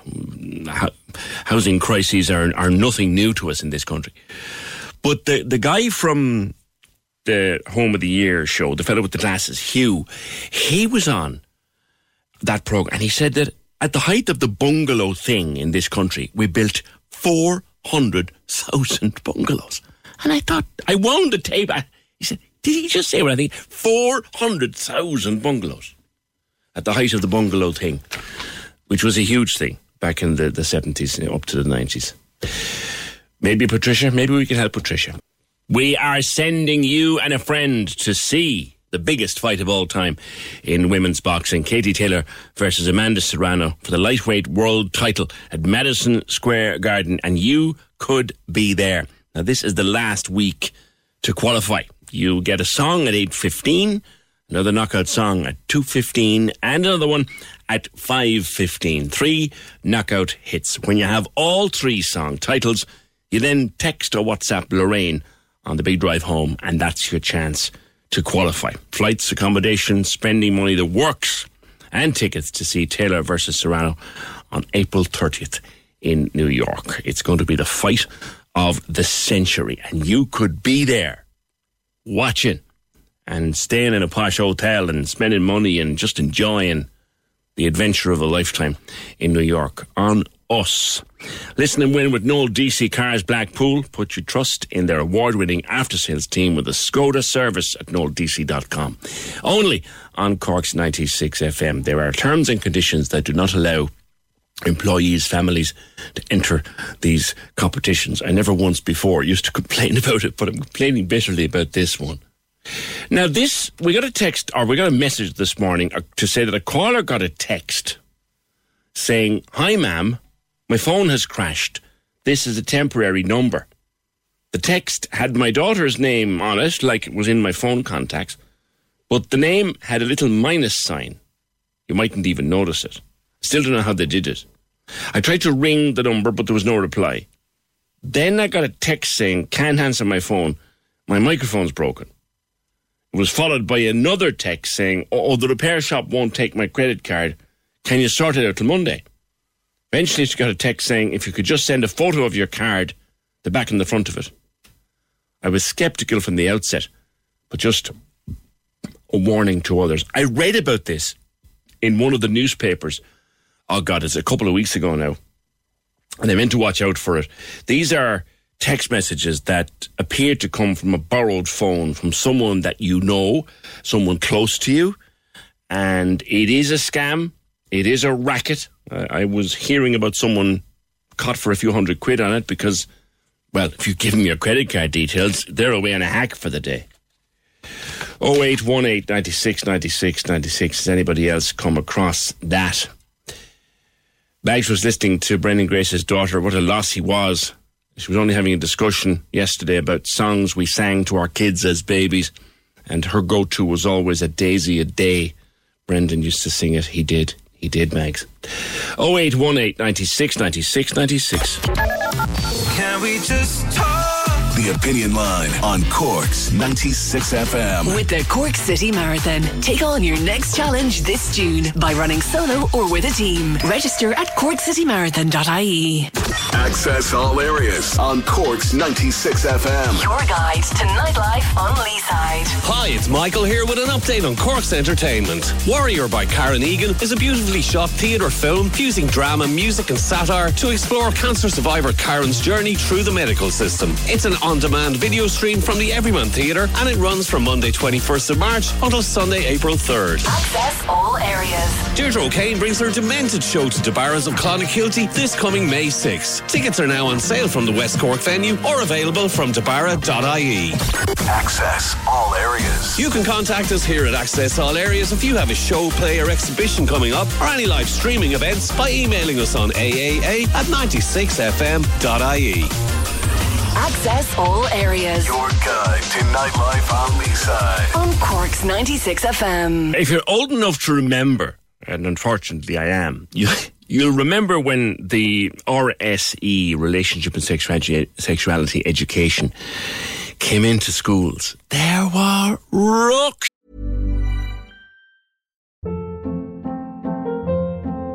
Hold up. What was that? Boring. No flavor. That was as bad as those leftovers you ate all week. Keke Palmer here, and it's time to say hello to something fresh and guilt-free. Hello Fresh. Jazz up dinner with pecan-crusted chicken or garlic butter shrimp scampi. Now that's music to my mouth. Hello Fresh. Let's get this dinner party started. Discover all the delicious possibilities at hellofresh.com. Protect your dream home with American Family Insurance. And you can weather any storm. You'll also save up to 25% by bundling home, auto, and life. American Family Insurance. Get a quote. Find an agent at amfam.com. Products not available in every state. Discounts may not apply to all coverages on an auto or home policy. Discounts do not apply to life insurance policies. Visit amfam.com to learn how discounts may apply to you. American Family Mutual Insurance Company SI and its operating companies American Family Life Insurance Company 6000 American Parkway, Madison, Wisconsin. ructions at the start. Absolute ructions. It was condemned from the pulpits of a Sunday. So it was. Thankfully, things have calmed down a bit over the years. And now there's a new book out uh, by uh, Grace Alice O'Shea, who we've spoken to, I think, before on the programme. You've been educating in uh, with RSE for, for a number of years, and you've written a book about it, Grace. I remember the, the controversy when it came in first, and then it settled. It, it settled, and it became a normal part of schooling. And now you've written this book called Sex Educated. Tell me your own experience of teaching in the classroom first. Yeah, um, well, I loved the work I do in schools. I mean, I've been doing it about, I think, seven years now. And to be honest, when I first came to the work, I kind of came to thinking, okay, young people nowadays have grown up with the internet. They're going to know everything, you know, and the education is going to have to be so much more advanced. But funny enough, what I found is kind of the same myths are still circling around, and there's still so much misinformation, and there's still actually a lot of shame around certain topics. Um, so I actually found, you know, it, it, it didn't have to be super, super advanced. It was actually about going back to basics a lot of the time. Um, but, you know, every school is different, every class is different. And that's kind of where this book came from, is, is highlighting all the different questions we get in class. Mm. Those questions have changed over the years, I would suspect, very much. Yeah, I mean, they did. Again, a lot of the same stuff will come up, uh, you know, particularly around um, relationships and, um, you know, healthy and unhealthy relationships and that, because that's, you know, that's a lifelong learning process. But, you know, we have a lot more questions now around body image, um, around, you know, should this body part look like this? Should it look like that? You know, questions about, um, I suppose, relates to online, online pornography and, and coming across material like that. Um, and just, yeah, like, is this normal? You know, should I be doing this? Should I be doing that? So, yeah, they have changed, certainly. Mm. Does gender identity come up these days much?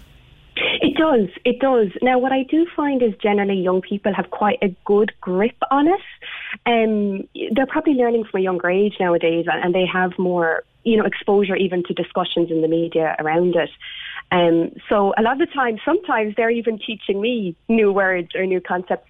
But generally speaking, like it does come up. Um, it's still absolutely something that needs to be covered, 100%. percent You know, Yeah. there's still a lot of, you know, transphobia and a lot of prejudice and bullying going on in schools. So it Mm. does come up, yeah. Yeah, you, you you find kids are they're far more open to discussing these things than we would think. But yet, at the same time, you say that some of the basics come up.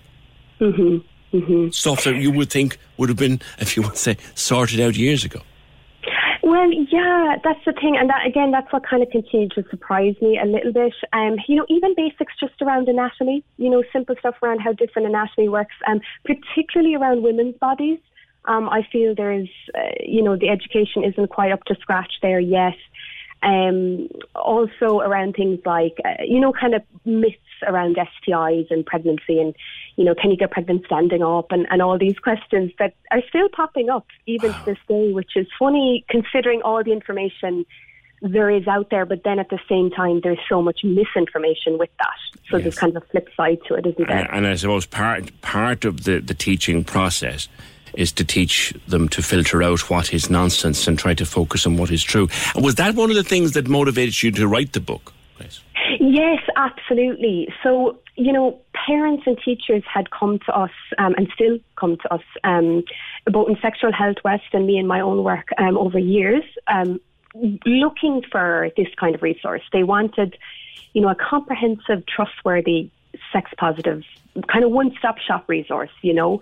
Um, and that's what I wanted to create was was to really cut through all the stuff you see in films and TVs and even on social media and porn and everything, and just really create something that you know that was that that was that was fact based, but also had an element of um, you know empathy and kindness and inclusivity to it, as well as the the facts and the figures and the diagrams and all that. You know. Yeah, yeah. You mentioned porn, and the access to that over the years has mushroomed, and Yes. even a small child now, with a given a smartphone, can access the most horrendous stuff Yeah. in seconds, and you mm-hmm. have to.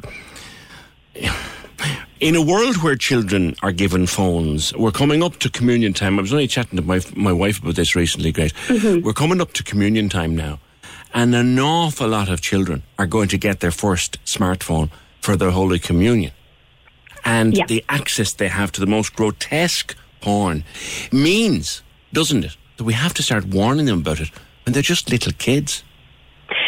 Yeah, well, we have to start talking about it, and in the sense that I suppose with porn, you know, porn was never intended to be a sex education tool. It's a terrible sex education tool. It, it's not how anyone should be learning about sex or, or even what bodies look like or anything. But I think what happens as well is, you know, if if young people aren't getting some form of shame-free, honest, open sex education, they're going to turn to online. They're going to be looking for answers. They're going to be curious. And you know, curiosity is normal and we don't want to shame that. But in the you know, in the absence of talking to our young people about, about bodies, about intimacy, about all that, about consent, they're going to unfortunately learn in other ways. And again, th- this was a purpose of the book is it's kind of like an antidote to all that stuff that mm. okay maybe maybe they've come across something maybe they've seen stuff maybe it's distressing maybe it's it's harmful but hopefully if they have something like this resource or their parents have it at least then they will know that this isn't real life this isn't actually what sex looks like um, you know and they can have some actual factual information to refer to instead How do we get over the old hurdle, the oldest hurdle in parenting and having raised a couple of kids of my own at this stage? Yeah. You know, once they turn 10 or 11 or 12, sure, Dad, what would you know? You're ancient. Yeah. You're old people. What would you know? How do you get over that hurdle? Because it's a hurdle you've got to get over teaching this stuff. Yeah, I know. I mean, it is a hard one, and I, I've been through. You know, I thought the same thing when I was a teenager, and now I look back and I was like, God, they, they knew more than I gave them granted or gave them credit for. Um, I suppose one thing is, I suppose it's going to happen. Like it's just natural. You know, teenagers just start to relate less to adults in, in that sense, and, and it's okay.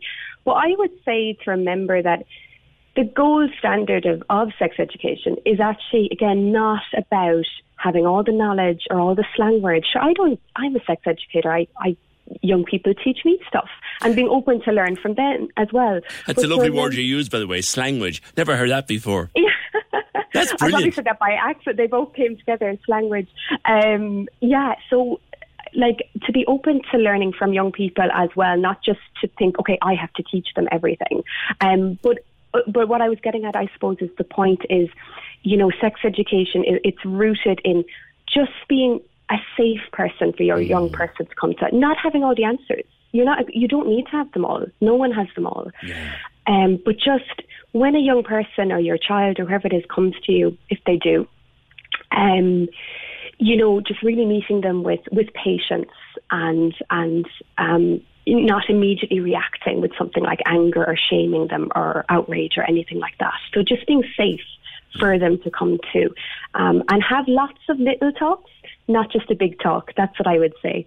Uh, just lots of little talks as much as you can uh, rather than sitting down for a big talk. It's much more, it, it gets absorbed much better. And, and how important is the simple, basic lesson? And what age would we start with our children?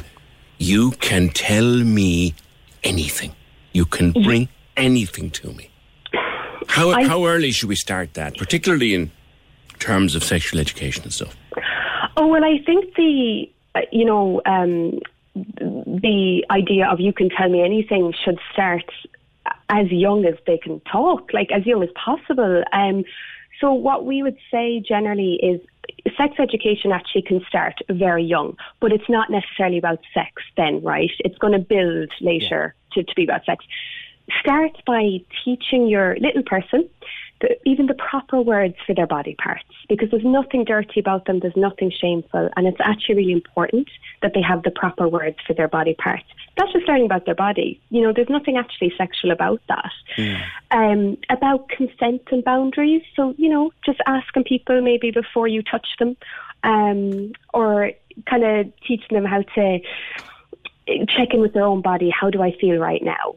You know, do I want to be around people? Do I, you know, that kind of stuff. So it can start very simply and, and build over the years. And again, that's all the little talks adding up to a big talk.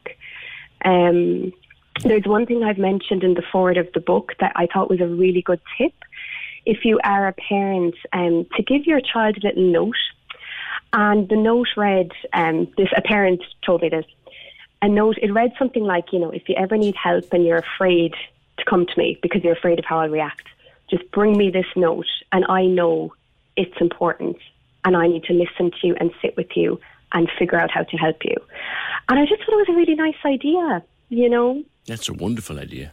Mm. Um, so the again with the book, a parent can buy it and read it themselves and use it as a guide, or they can they can read it and pass it on to their young person. So I would say if you're going to pass it on to your lovely young person, include a little note like that in the front and at least then they know that if it really comes to it, they can talk to you. That's a brilliant idea. Someone on the phone here just wants to ask a question, Grace. How would you approach this with a child who has special needs or additional needs or is on the spectrum, whatever? How would you approach it? Okay, well, that's you know that's a really, really, um, really important area, but it is also there's so much to that because each child is going to be different and have different needs. Um, so, and again, this wouldn't be my specific area of expertise, Okay. to be honest. Um, I would say, you know, with each parent, you know your child best, um, and I can't speak to exactly how you know a child is developing and exactly what you should say to them. There are resources out there. Um, I know the IFPA.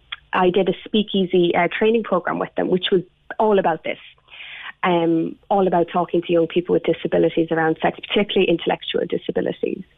Um, so I'm sorry, I can't give a specific answer because again, it's it's just not in a particular area, and it, it really differs child to child. But I think again, the main um, underpinnings are the same of just being open to learning, open to making mistakes, um, and you know, even if you have something like the book, just take what you need from it and leave the rest. Just start really simple and come back to the other stuff later if you need to. I take it the book is in all good bookshops, etc. It's actually it's mainly online at the moment. Um, it is in a few bookshops in Galway because Sexual West are based in Galway City. Um, but you know it's only a few months old, so it's it's it's growing. It's getting out there. Um, it is available from sexualhealthwest.ie, and the wonderful thing is the the proceeds from the book go back into the charity and go back into delivering sex education. Okay, so sexualhealthwest.ie is where people can get the book, and the book is called Sex Educated by Grace Alice O'Shea. Grace Alice, thank you very much for being with us on the opinion line. Thank you. 0818 96 96 96. It brings me to an opportunity to mention, I mentioned it earlier. Uh, I went to the Cat Club last Wednesday night uh, at an invitation. It was an opening night of a play called Stacy. We'd had the director, Max Cohan, on the show, uh, and it sparked my interest, and it has performed outstandingly well by a young man called Ethan Dillon. Wonderful, wonderful, wonderful performance. Very disturbing play. Very difficult play. You will squirm in your seat as you watch. But it's one act, it's about an hour. It's worth seeing, and it runs until the 26th, and it covers all that consent stuff and sexual assault and all those things that we know are going on. And I see where I see where Mary Crilly and the uh, Sexual Violence Centre have got posters up in the catalogue for anyone who feels uh, they need to talk after seeing uh, the play. Uh, so that's worth watching. 0818 96 96 96. We have been given tickets for you this week by our friends at MCD for David Gray. David Gray plays Musgrave Park on the 18th of June. It's a Saturday. We pair tickets for you every day. We've robbed Lorraine's one second song for the week. All right, we'll give me one second of David Gray. You need to tell me what the song is. All right, one second of this and tell me what the song is. All right, that's a short one. Okay, what's that song? 083 396 96 96 with your name and the name of the song to get into the draw for tickets for David Gray at Musgrave Park on Saturday, June 18th. Now, Jim Costello from Bishopstown Lions Club. Uh, Jim, good morning to you. Hey, good morning, PJ. How are you doing? Good. You have an event coming up, and you want to talk about it. You've got a, it's a fun event, but also there there there will be some serious athletics involved. Tell me about the event, then we'll talk more about the club. Yeah. So this weekend we're going to do a community run. Um, it's a charity event in support of cardiac issues and also uh, cancer in, in the community. The event is going to be held in um, MTU Athletics Ground going into Murphy's Farm. And it's a combination, as you said, of um, uh, a good run for athletes who, who can, and also for the community, people who want to do a fun run or a fun walk on Mother's Day. So it should be a fun day. Hmm. How So- can people get involved? Can they register? Yeah, you can register online uh, we, either through Bishopstown Lions Club uh, website or if you go on to www.popupraces.ie, you will find the run there for Bishopstown Lions Club. Um, so you'll see all of the details there, and you can register online, or you can show up on the day at the MTU track, Yeah. and you can uh, register there as well. I think it's important The to find out with, Club- with, with the event, uh, and I think generally when Lions clubs do this kind of thing, it doesn't matter whether you are someone who's looking for the personal best or someone who struggles to drag themselves around the lock. There's there's a way to do this. Exactly. Um, it's really a community event. We, we look forward to have everybody out. It's going to be Mother's Day. Uh, Bishopstown Lions Club, or Lions Club, as you said, is a community type organisation operating in the area for over 30 years, providing a lot of uh, fundraising events for the community. So the event on Sunday is definitely in that spirit.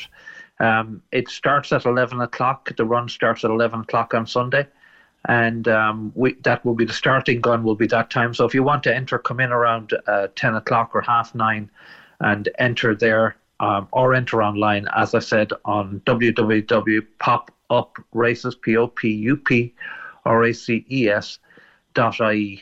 Okay, and and you can join us there. Jim, I've been a Lions Club member myself for, for a number of years in Carrigaline. All- My membership has lapsed now, and stuff like that. But but I was for years, so I know I know the work of, of the of the Lions Club uh, very well, uh, having been an active member. Lockdown's been very difficult because organising events has been really hard. Um, yes, it has, um, and I guess there's there's a double impact on that. First, this is the first uh, major event that our Lions Club here have run in the last two years. Um, it's been difficult to arrange events because of the limitations of COVID. And so, you know, we're really delighted, especially this event, which is a totally outdoor event.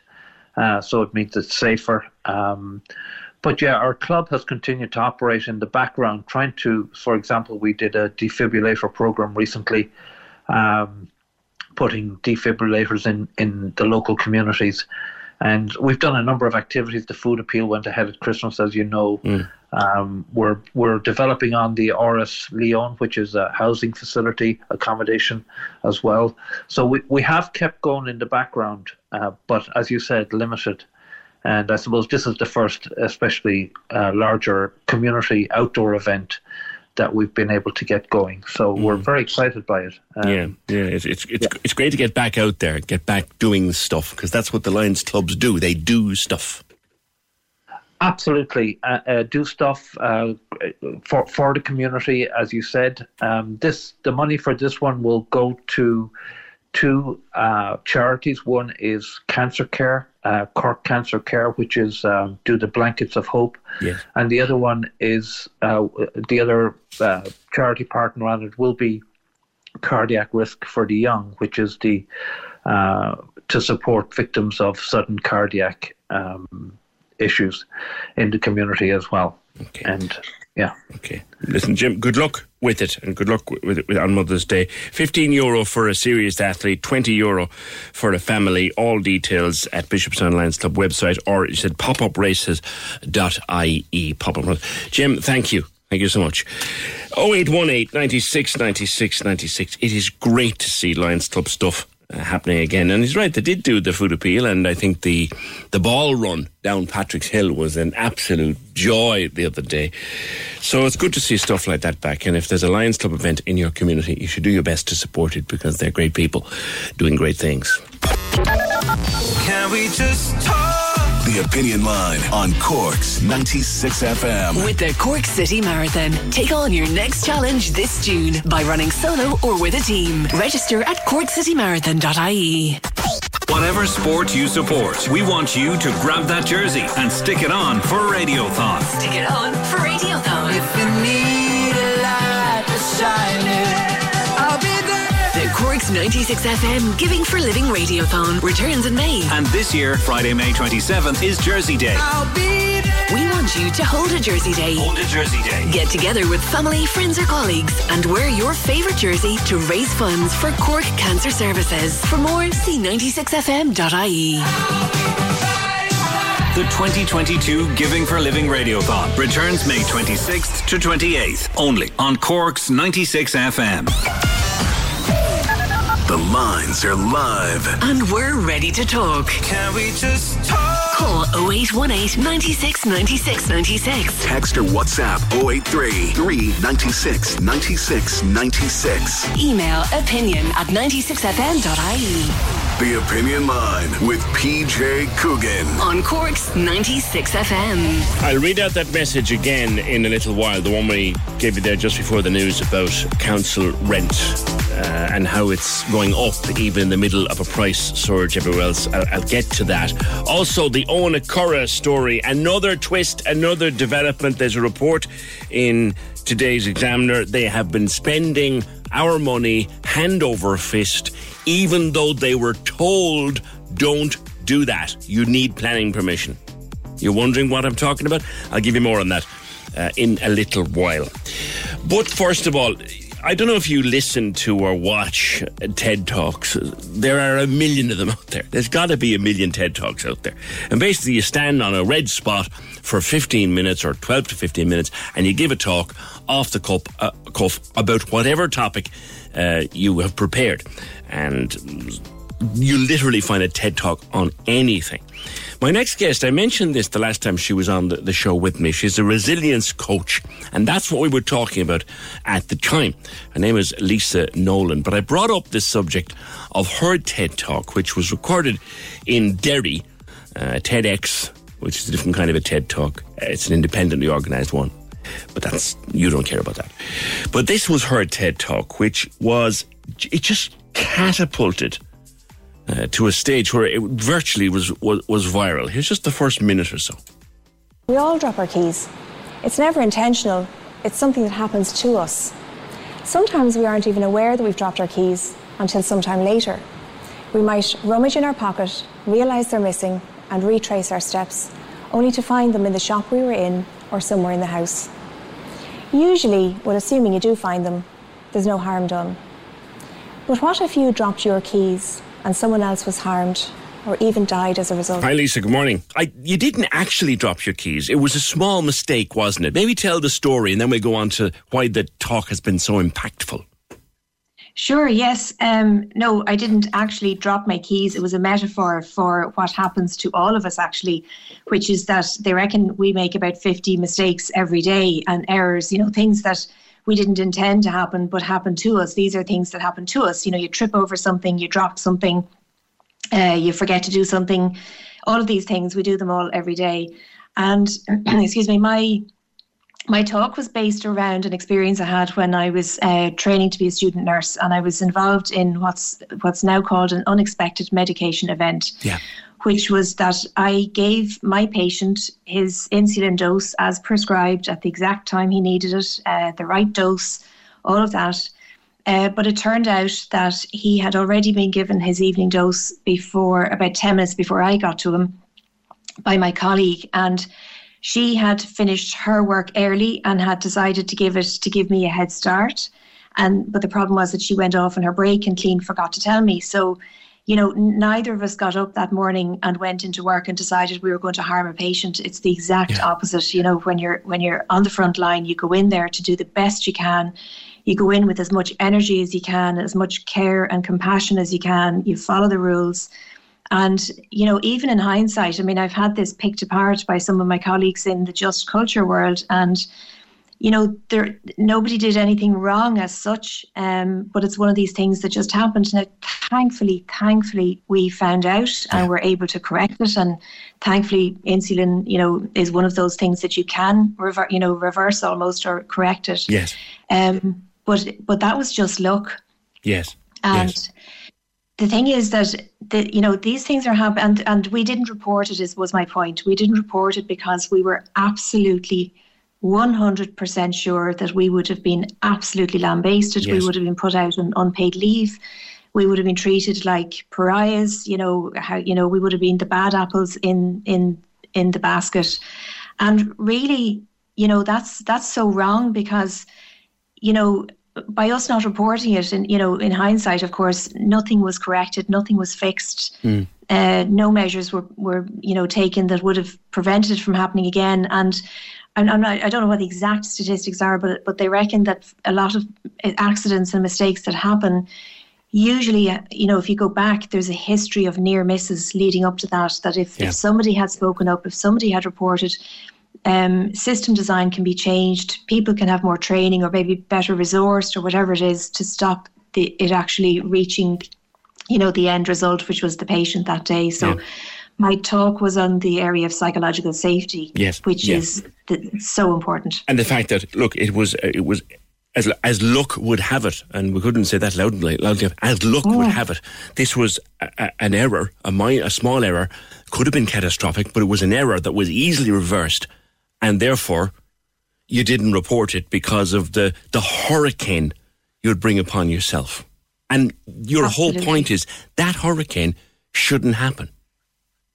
That's exactly it. Because, you know, if we had reported that and we were put out on unpaid leave and, you know, disciplined or possibly even been struck off the register or whatever might have happened, who amongst our colleagues would ever report something similar again? You know, it, it quenches safety, it quenches, you know, people's um, uh, ability and desire to fix things, you know, to say, look, this nearly happened. Can we fix it? Um, you know, no, pe- people become very skilled at hiding mistakes and covering things up if there's a culture um, of blame where they work. And it's the same in society, and it's actually spiraling. I mean, I think everybody would agree.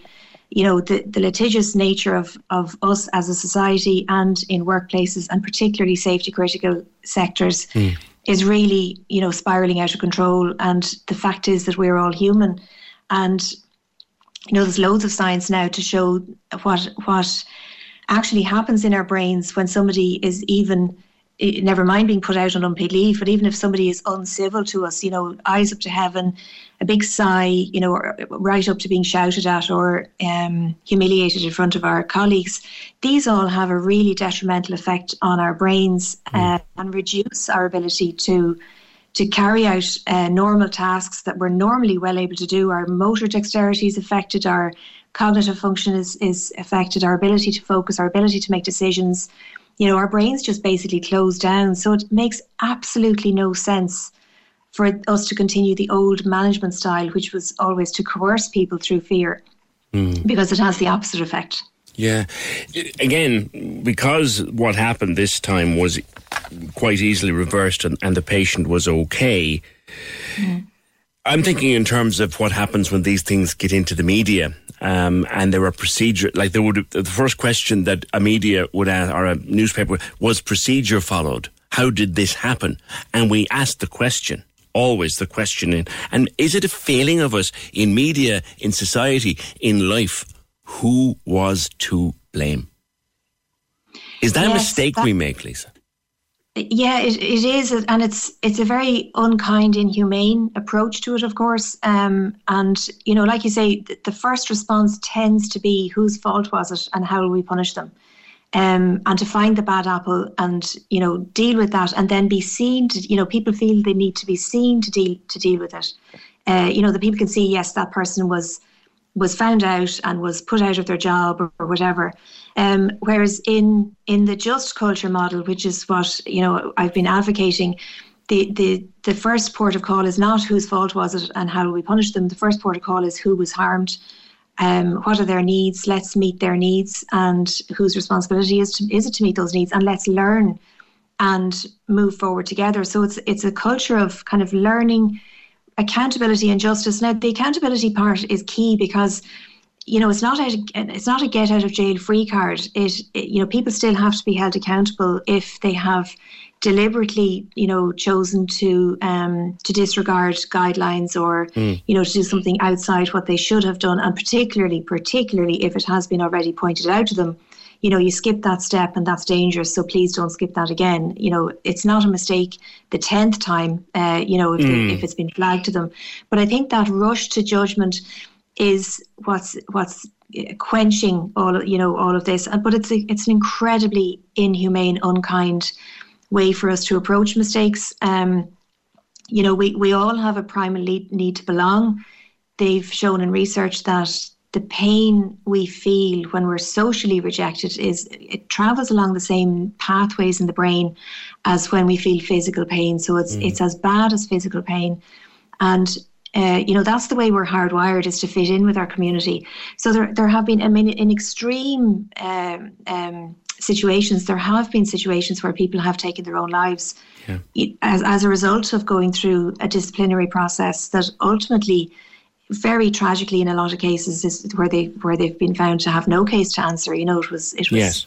Nothing that could couldn't have been fixed Yes. so you know we it's it's it goes beyond the be kind movement um, because it's easy to be kind to people that we think deserve it. It's easy to be kind to kittens and puppies if we're animal lovers, you know. But the real um, challenge for us as as adults, as society, as leaders, as managers, business owners, is to be kind to the people that it's hard to be kind to or in those Yes. moments of frustration because of course a manager or business owner will feel frustrated if someone has done something or not done something that they should have.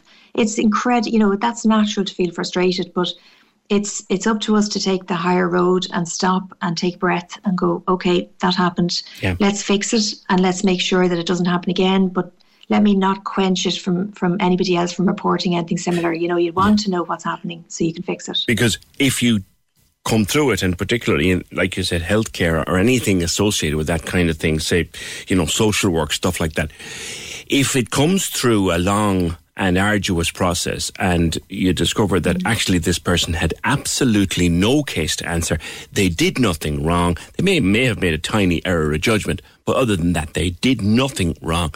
Their life has oh. been destroyed by this process. Absolutely destroyed. I mean, it, you know, the, the, the case studies of this are just horrific, even to read or think about. And and it's it's it's you know there can be error of judgment, but there can be genuine mistakes like dropping Mm. your keys, tripping over something, and somebody has been harmed as, as a Mm. result. Well, you might have done Um, nothing. You might have been caught up, as, as I know, I, I won't go into details, but I know someone who was caught up in a situation that it was absolutely nothing to do with them. It was not of their making at all. And their Yeah. career was under a microscope for nearly a year. Yes, and you say nearly a year, but that's forever. You know, mud sticks and and uh, and the impact that has on somebody's confidence and their ability to do their job. You know, it, it just ripples out, and it's it's the effect of it is just unacceptable. It, we can do better than this, really. You know. So the just culture that you that that you teach and you train and you advocate. Mm. So I miss okay, we have a team of three on this program, and we have systems in place to prevent errors, shall we say? Okay. right? Yeah. And we do our best to, to stick with those and make sure that, you know, I's get dotted and T's get crossed to make sure that everything is okay. If something should go wrong, what is the first thing to do and what is the first thing not to do? Well, I'd start with the first thing not to do is to immediately blame, you know, the person, look at the person and point the finger. Um, the first thing to do would be, you know, like I said, to, to I don't think it applies in your position, but still uh, to look and see was anybody harmed? What was the harm? Um, let's fix the harm. Let's let's work as a team. Um, actually, sorry, I'll go back a bit. The first thing to do is to say thank you to the person who flagged it. Um, to say thank you for showing me that because they could they may have they may have chosen not to say it rather than hide it. Um, so that aspect of th- you know, thank you for telling me. You know, I really appreciate it. Let's move on from this and let's learn and let's figure it out together as a team. That's crucial um, uh, because because if we don't do that, then you know somebody is already feeling bad about a mistake that they've made, and it could be something sim- simple. They might have lost the you know the company some money by putting the decimal point in the wrong place, or by not filing an invoice the right way, or whatever it is. Um, you know, but but we tend to take these things very personally. Um, so when we stop and say um, thank you, we're treating that person, uh, which is the way they should be, which is as the asset in the room. Mm. The person who's reported themselves or the error or the near miss is the asset. They are in a just culture.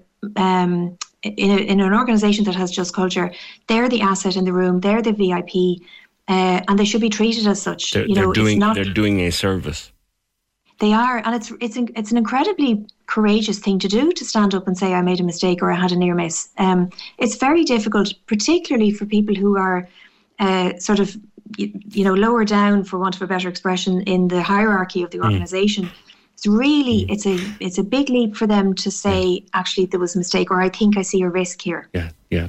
The the other thing too that and you know, thankfully, when mistakes get cleared up and they get or, they get mm. sorted, and like you said, for the most part, nobody died, and it was done and it was handled, and it was boxed off. The next thing you should not do is say, "Oh, we can't let Tom do that again." Exactly, yes, because you're just reinforcing the blame. Um, where Tom is already feeling bad about about what has happened. Um, yeah, and and you know we're all we're all learning, no matter what stage of life we're at. We're all learning. We're learning how to do new things. We go to a new job. We're learning. Um, but that when we when we dampen down somebody's self confidence, we dampen down their creativity and their productivity, um, as well as safety. You know, uh, it's not every situation that, that Of course. potentially causes life or death. Of course, yeah. But productivity and creativity in finding solutions, you know, on, on in the moment, um, thinking outside the box, all of that is encouraged when you're in a in a situation where you feel psychologically safe. Um, and so it's really key for to, to be to feel psychologically safe. It has to come from the top down. I mean, we, we encourage people to speak up, but we also encourage their leaders and managers to listen up. So there's the two aspects of it. Um, and, and when you create an, an environment, and it actually doesn't happen overnight, the time to cre- to make this to to embed this culture is in the weeks and months before an event um, happens. Um, in fact, what's interesting is you know the story of of Sully landing the the plane on the Hudson successfully Indeed, yes. One of one of the aspects, of course, there were many aspects that to that success. Um, they were legends, all of them involved in that. But one of the pieces in that that contributed to that success was psychological safety, because it wasn't Sully actually who took off; it was his first officer, Skiles. Um, and when they realised what had happened, you'd hear on the data, the flight data recorder, uh, that Sully said, "My aircraft." And his first officer immediately replied to confirm your aircraft. There was no territorial, oh, it's my aircraft, I'm dealing with it. They just instinctively, because they have gone through this Yes. training, they actually are involved, heavily involved in providing this training, Yes. actually, in crew, in how people can speak up and how to listen up. They instinctively knew that it actually made more sense for Yeah. Sully to take over They- they because exactly of lots of different reasons. But that's psychological safety. Yeah. And then look at that, like 180 seconds later, I think 155 lives were saved by three it- people that who'd was that's actually a, fascinating story, and and Mm. your talk. Lastly, because I, I need to go, but lastly, Lisa, the t- the talk that you did. Did you ever think it would go so global? No, I did not. Um, I I had planned it in my head. It was spilling out in my head for two years before I did it. I had I had sort of dreamt and you know visualized that it would get. I was hoping to get maybe ten thousand views, and I was going to get my business network to help me and all my friends to share it. By the time I realized it was online, uh, live online, it there was nineteen thousand views, and it's heading for sixty nine thousand views at the moment. And I think that just speaks to how this resonates with everybody because incivility is rife. You know, this blame culture is just so awful, and we we can all identify with it. And I think that's that's where the the viewership has come from. Um, I'm, I'm thrilled it is so high, but yeah. Well, we're going to get you some more because we're going to share it again because it's it's it's a super talk. And uh, Lisa, thank you very much, Lisa Nolan, a resilience coach, but she came to prominence really through that TED talk. I dropped my keys and someone nearly died. Uh, but the culture that happens around mistakes, we've shared it already on Twitter. Thanks to that, guys. We've already shared it on Twitter. Um, the culture of how do you deal with a mistake and the person who made the mistake how do you deal with that in, in any kind of a workplace? It's a it's a really good talk, worth a watch. 0818 96 96 96. The lads from Know My Own have been on to me to say that they have a Zoom meeting tonight at 7.30. Uh, and its platform number, I'll give it to you in a minute, okay? I won't read it out now, but the platform number is that Zoom meeting tonight. It features Professor Conor O'Mahony, who did a report on illegal adoptions. But if you'd like to be part in that online Know My Own meeting tonight, I'll give you the Zoom code a little later. Can we just talk? The Opinion Line on Cork's 96 FM. With the Cork City Marathon, take on your next challenge this June by running solo or with a team. Register at corkcitymarathon.ie.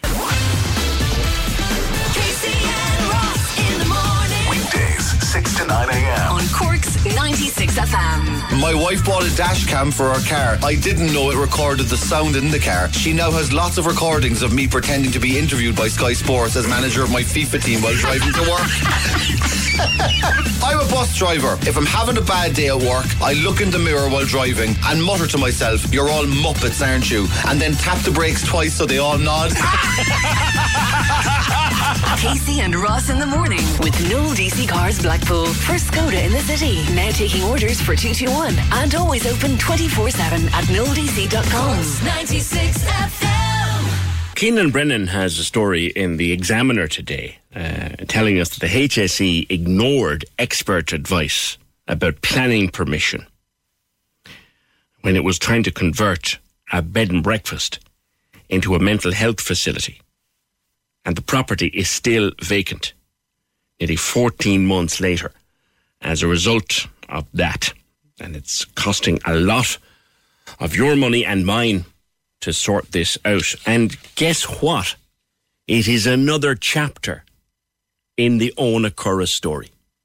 Believe it or believe it not. I've been speaking once again with the man who first came to us about Owenacurra, Councillor Liam Quaid. So, Councillor Liam Quaid, here we are again with yet another twist in this story that you first brought to our attention last summer. The HSE ignored the advice of an architect and ploughed ahead spending our money on something it was told you shouldn't spend it on. That's right. Um, so I suppose the background to this, PJ, is that because the decision making around the closure of Owenacurra was so kind of opaque and incoherent, it led me to do further and further research. Um, not only on that decision, but on related service decisions, because they're all they're all uh, connected and they come from the same budget. So I've been collating information for a referral I've made to the Public Accounts Committee, and that's kind of being updated um, as, as I go along. So there's a few different parts to this. Um, I suppose some families mentioned to me in December, some of the Owenacurra families, that their relatives were being offered trial placements in the residential service in Carrigaline that had not yet opened. Um, I was aware that this service was um, you know, in, in process from the local reps in the Carrigaline area. Um, I was also then informed by the Mental Health Commission some weeks later that nine Owenacurra residents would be offered placement in Carrigaline. So I began to look into this a bit further and I suppose from working in the services myself as a psychologist, I know that um, if you have if you have a, a, a community residence in, say, North Cork, where I worked, um, it would be the local service users who would avail of that. So, in Mallow, Kanturk, and Fermoy, each of those towns has a community residence, um, and it would be considered bad practice if you were to start transferring people from East Cork or North Cork into, into those. So, I was a bit puzzled by, by all of this. What I discovered about the Carrigaline property um, is that it was actually bought by the HSE to replace a community residence in Blackpool named Millfield House. Um, the HSE deemed Millfield House to be inadequate, and for some reason they decided to sell it rather than renovate it. Um, that w- that ha- happened in 2020. And as far as I can make out, um, they moved the residents from Millfield House into a former B&B known as Garnish House on the Western Road as an interim measure. Now, the reason this was an interim measure is that Garnish House is being rented um, at a total cost of 43500 per month. Um, 1800 of that 43,500 is for cleaning alone monthly. Um, so the, I suppose the first very unusual thing about this set of transactions is that a service in Carrigaline would be replacing a service in Blackpool. Blackpool is in what is known as the North Lee HSE catchment area. Carrigaline is obviously in South Lee. These areas have different clinical directors, different mental health teams, and different needs. Um, I also discovered that the Carrigaline property had been bought from close family relatives of the head of Cork Mental Health Services. Now, that's a fact. I'm not drawing any conclusions from that, but it is unusual. Um, and it appears that the manager declared their conflict of interest at a very early stage of the, the purchasing process, um, and they removed themselves from involvement in the purchase. However, I've asked the Public Accounts Committee to examine the purchase because I don't believe it can be viewed in isolation. Um, the purchase of the Carrigaline property would draw from the same limited budget as services such as the Owenacurra Centre, and the same manager would have been involved in, certainly involved in budgetary decisions about Owenacurra. Um, so then I looked further into the Carrigaline issue. I, I found out it was purchased for 750000 in January 2021. Initially, there was a budget of 200,000 provided uh, by National HSE for adaptations. Now, this later increased a few a few months later in April 2021 to 250,000. But we were told at the Public Accounts Committee on March 10th that these so-called limited minor works now had increased in cost to approximately 500,000. Yeah. So that's a 1.25 million spend overall. Now that property has been lying idle since it was purchased in January 2021. I, I have no idea where the HSE now plans to transfer people who were originally in Millfield House in Blackpool and now, as I understand it, have been um, residing in Garnish House. They, they, and as you mentioned at the outset, the HSE managers were advised by their own architect prior to purchasing Carrigaline that they need to apply for planning permission to change it from its previous use as a BC. That's important. I'll just jump in there. They were advised by their own architects, whom they pay to advise them about these things, that they needed planning. Yes, it was very clear because I obtained correspondence um, through an FOI request. Now, I was waiting quite a long time for that to come back, as with a lot of requests. So they don't appear to have followed that advice, and they were actually issued an enforcement notice by Cork County Council um, as a result of that. And more, Again, for, for the benefit of listeners, Liam, that basically means stop. Stop working. stop working or, you, or you'll incur a massive fee um, and they then had to go through a planning process and that process is actually in train at the moment. So one of the things I think that's really um, astonishing about this is that for some reason the retention was only applied for this year in, in kind of February, March, even though they've had the property since January 2021. And while these staggering sums of money were being spent on one house without planning permission as a mental health facility and on another property, Garnish House, that the HSE will not retain as an asset despite having spent 1.1 million in rent and cleaning costs by the time they're finished with it. Mm. A renovation of Owenacurra was uh, tendered in 2020. That the lowest tender for that renovation was 145,000, um, and for some reason that renovation was never pursued. Um, and I think that is really tr- kind of throws into stark relief the unfairness of um, all of this spending in other parts, and some of it, you know, legitimate investment, but some of it money absolutely wasted. Um, as, as, as you featured uh, recently, uh, Neasa Hourigan, who visited on behalf of the Oireachtas Health Committee, who is an architect, a former university lecturer in architecture, and who has a specialist interest in healthcare design. She saw huge potential on Donacurra site, and she didn't see any reason why that um, premises could not be her words to me were very clear. You absolutely can refurbish this. You absolutely can. And and and also with, without the residents having to relocate because there's only 11 residents remaining in Owenacurra. Its original capacity was 24. There was 19 there when the announcement was made last year. And she, she uh, for, in her view, the, the residents, because you could do it section by section, um, I think what really stood out to me yesterday when I was looking at the planning file for the Carrigaline property was two of the managers um, who had repeatedly cited a vision for change at the Oireachtas Health Committee meeting in December when they were attempting to justify removing all of our 24-hour placements from East Cork, actually cited a vision for change um, when they were making the case for setting up the Carrigaline service. I, I, I think the bit that and vision that's a very important uh, point, but I think the thing that people are struggling to get their head around here, Liam, is the the, H, the, the HSE employs and I, I assume pays very well architects to advise them about these things. Mm-hmm. Architect says, "Okay, guys, you can buy it, but you have to get planning to do anything to it." Mm. They ignored it.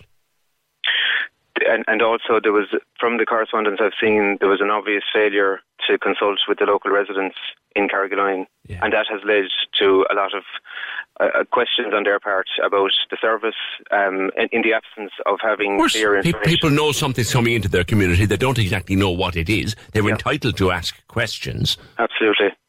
uh, and, get, and get answers, but they're not getting it. They're not getting them. No, and they've had to go through local TDs uh, in order to try and get um, information. And that information has been fed back from, from what I've seen in the correspondence to the TDs, not oftentimes directly to the residents themselves. Now, we'll obviously reach out, Liam, to the HSE to, to respond to our conversation here today. But, but what the hell is going on is the question a lot of people are asking now. Yeah, and, I- and, and I think the more you look into all of this, the more the, the, the more that that question becomes more pressing. Um, and one of the things I think that is really striking about all of this is that we have a, a health service, and it, anyone anyone will, will agree that our health service is beset with difficulties, and in, in very particular parts of it, you know, we've had scandals, we've had all sorts of, um, you know, negligence and, and, and major major crises. But here we have a service in, in Midleton that is widely recognised as, as being a success story since it was set up in 1988. And if you talk to any ground level clinician, including senior clinicians, they're absolutely confounded by this decision to close the Owenacurra Centre. And it's a very small group of managers who are absolutely determined to continue with it, no matter what we reveal, no matter how much um, families pour their hearts out uh, on, on the public airways or in, in newspapers. And, and they really don't want to be doing this. It, it took um, some of those family members quite a while to to get to a position where they felt they absolutely had to share their stories. I remember remember at the time, at the very start, they didn't want to use their own names. they just yeah. wanted to, to be quoted, and then they said, "No, you know, to hell with it. We're going to Yeah. speak out here." Yeah, absolutely. And I really would call on all of our local TDs to collectively come together and call for a reversal of disclosure. Um, and I think some have been more engaged than others, and I'm not going to get into, um, you know, calling people out on that. But I I think what can certainly be said is there hasn't been all TDs joining together in a sustained manner um, publicly because the working behind the scenes, in inverted commas, is clearly not deterring um, and any of this decision making. Liam, I'll leave it there once again, and thank you for being with us again. No problem. Thanks, PJ. Can we just talk? The Opinion Line on Cork's 96 FM. With the Cork City Marathon, take on your next challenge this June by running solo or with a team. Register at corkcitymarathon.ie. Cork's 96 FM. Yeah, we're going to stick with that Owenacurra story. We're not letting that one go. We're not letting that one go at all, at all. 0818 96 96 96. That Know My Own Zoom meeting tonight.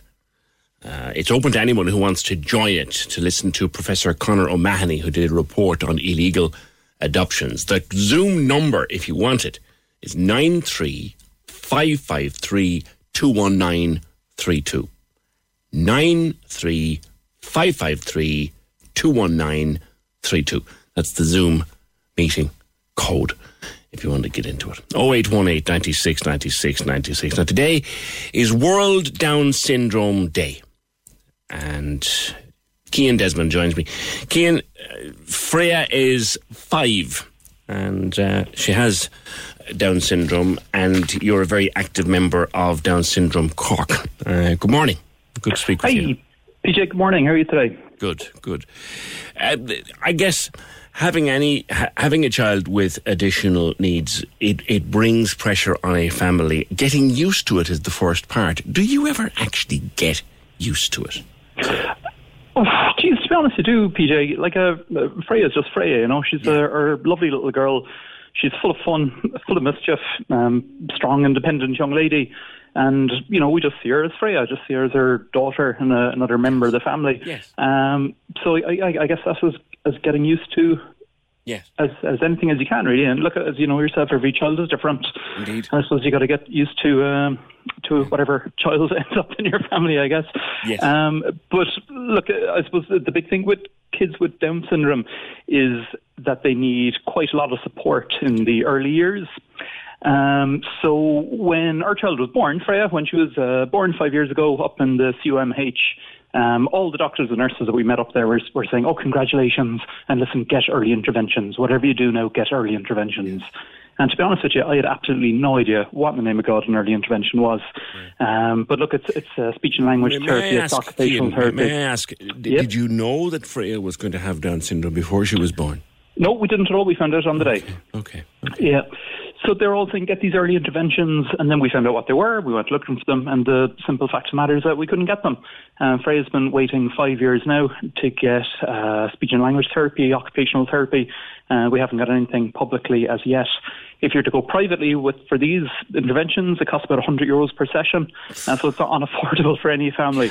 Um, so we're we're lucky that we're involved with the Down Syndrome Centre Cork, uh, where we've got a, a team of specialists, and I'd honestly say the the best occupational therapy and speech and language therapy available in Munster for kids with DS, and we offer it to parents at uh, about 80% subsidised rate. And it was formed, DS Cork was formed by parents who, after all, as I keep saying, your par- a, a parent has forgotten more about their children's needs than the professionals will ever know. And they're the best people to be doing it. Well, that's a very good point. Yeah, so it's the Down Syndrome Centre Cork. We're based up in Ford Hill. It was founded back in 2017 by a group of about five parents.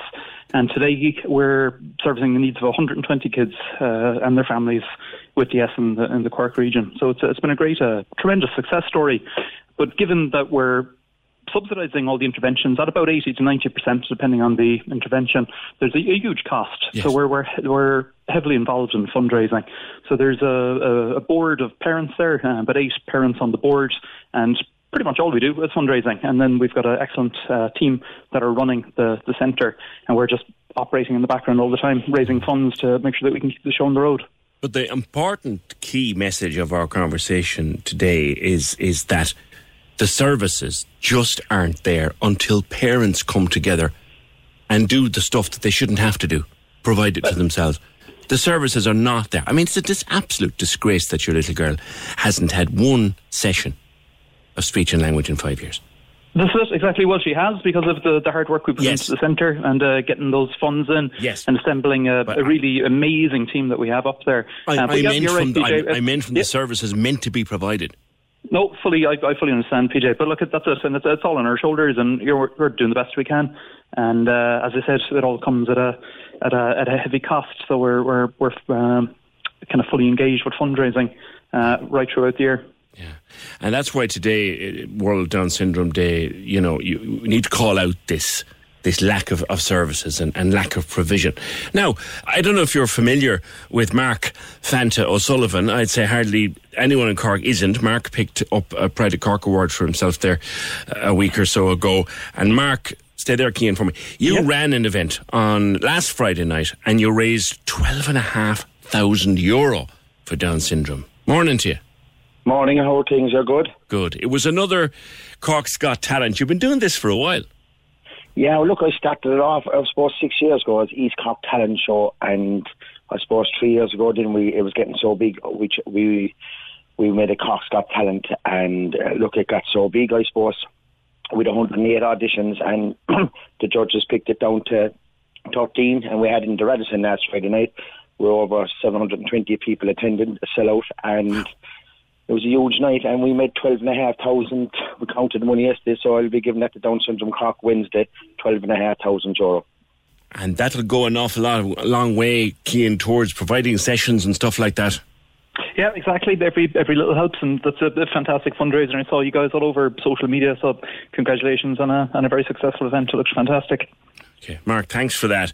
Uh, stay with me for, for another minute. That's Mark Fanta o- O'Sullivan, uh, organised the uh, Cork's Got Talent final last Friday. Thanks for that, mate. Just one last thing, Kean. I guess, you know, how, how, how is Freya doing? Is she going to school? What's she up to? She's flying us, yeah. So she's um, just finishing up play school this year now. She's in um, uh, Tiny Tots in Ballygarvan, and she'll be moving into the Ballygarvan Primary School then next year. So it's, uh, there won't be a dry eye on the house uh, come next September. But look, we're all really looking forward to it, and we know she's ready, so it'll be a be a fantastic day. It's absolutely fabulous. Listen, Yeah. uh, yeah, go Actually, ahead. if I could, TJ, uh, PJ, sorry, we've got our own uh, big fundraiser coming up in June 19th. Okay. Um, I don't know if I could give that a quick plug. Drive on, drive on. Yeah, brilliant. Thanks, million. So, look, we're organising Challenge 21. Uh, so, it's a 21 kilometre walk from Haulbowline to Park Queeve. And there's going to be water stations and stewards the whole way along the route. And there's going to be a huge end party then as well in the, the black market there in the marina. Uh, so, look, it's going to be a huge day. We're hoping to have about 200 walkers on the day. And, and Um, how yeah. can people get involved and enter that? Yeah, brilliant. So, so just go on to Eventbrite and search for Challenge 21. And so we're looking to people for, people to register before um, March 27th, so that's Mother's Day. And anyone that registers for the walk before March 27th will be entered into a draw to win a weekend away in a four-star hotel. Um, so it's uh, it should be a great day out, fun for all the family. And uh, a good kind of endurance. Uh, it's, a, it's a half marathon essentially, so people could walk, run, or jog it. You know, so it should be a should be a great day out. Excellent, and uh, we'll give that a mention between now and then.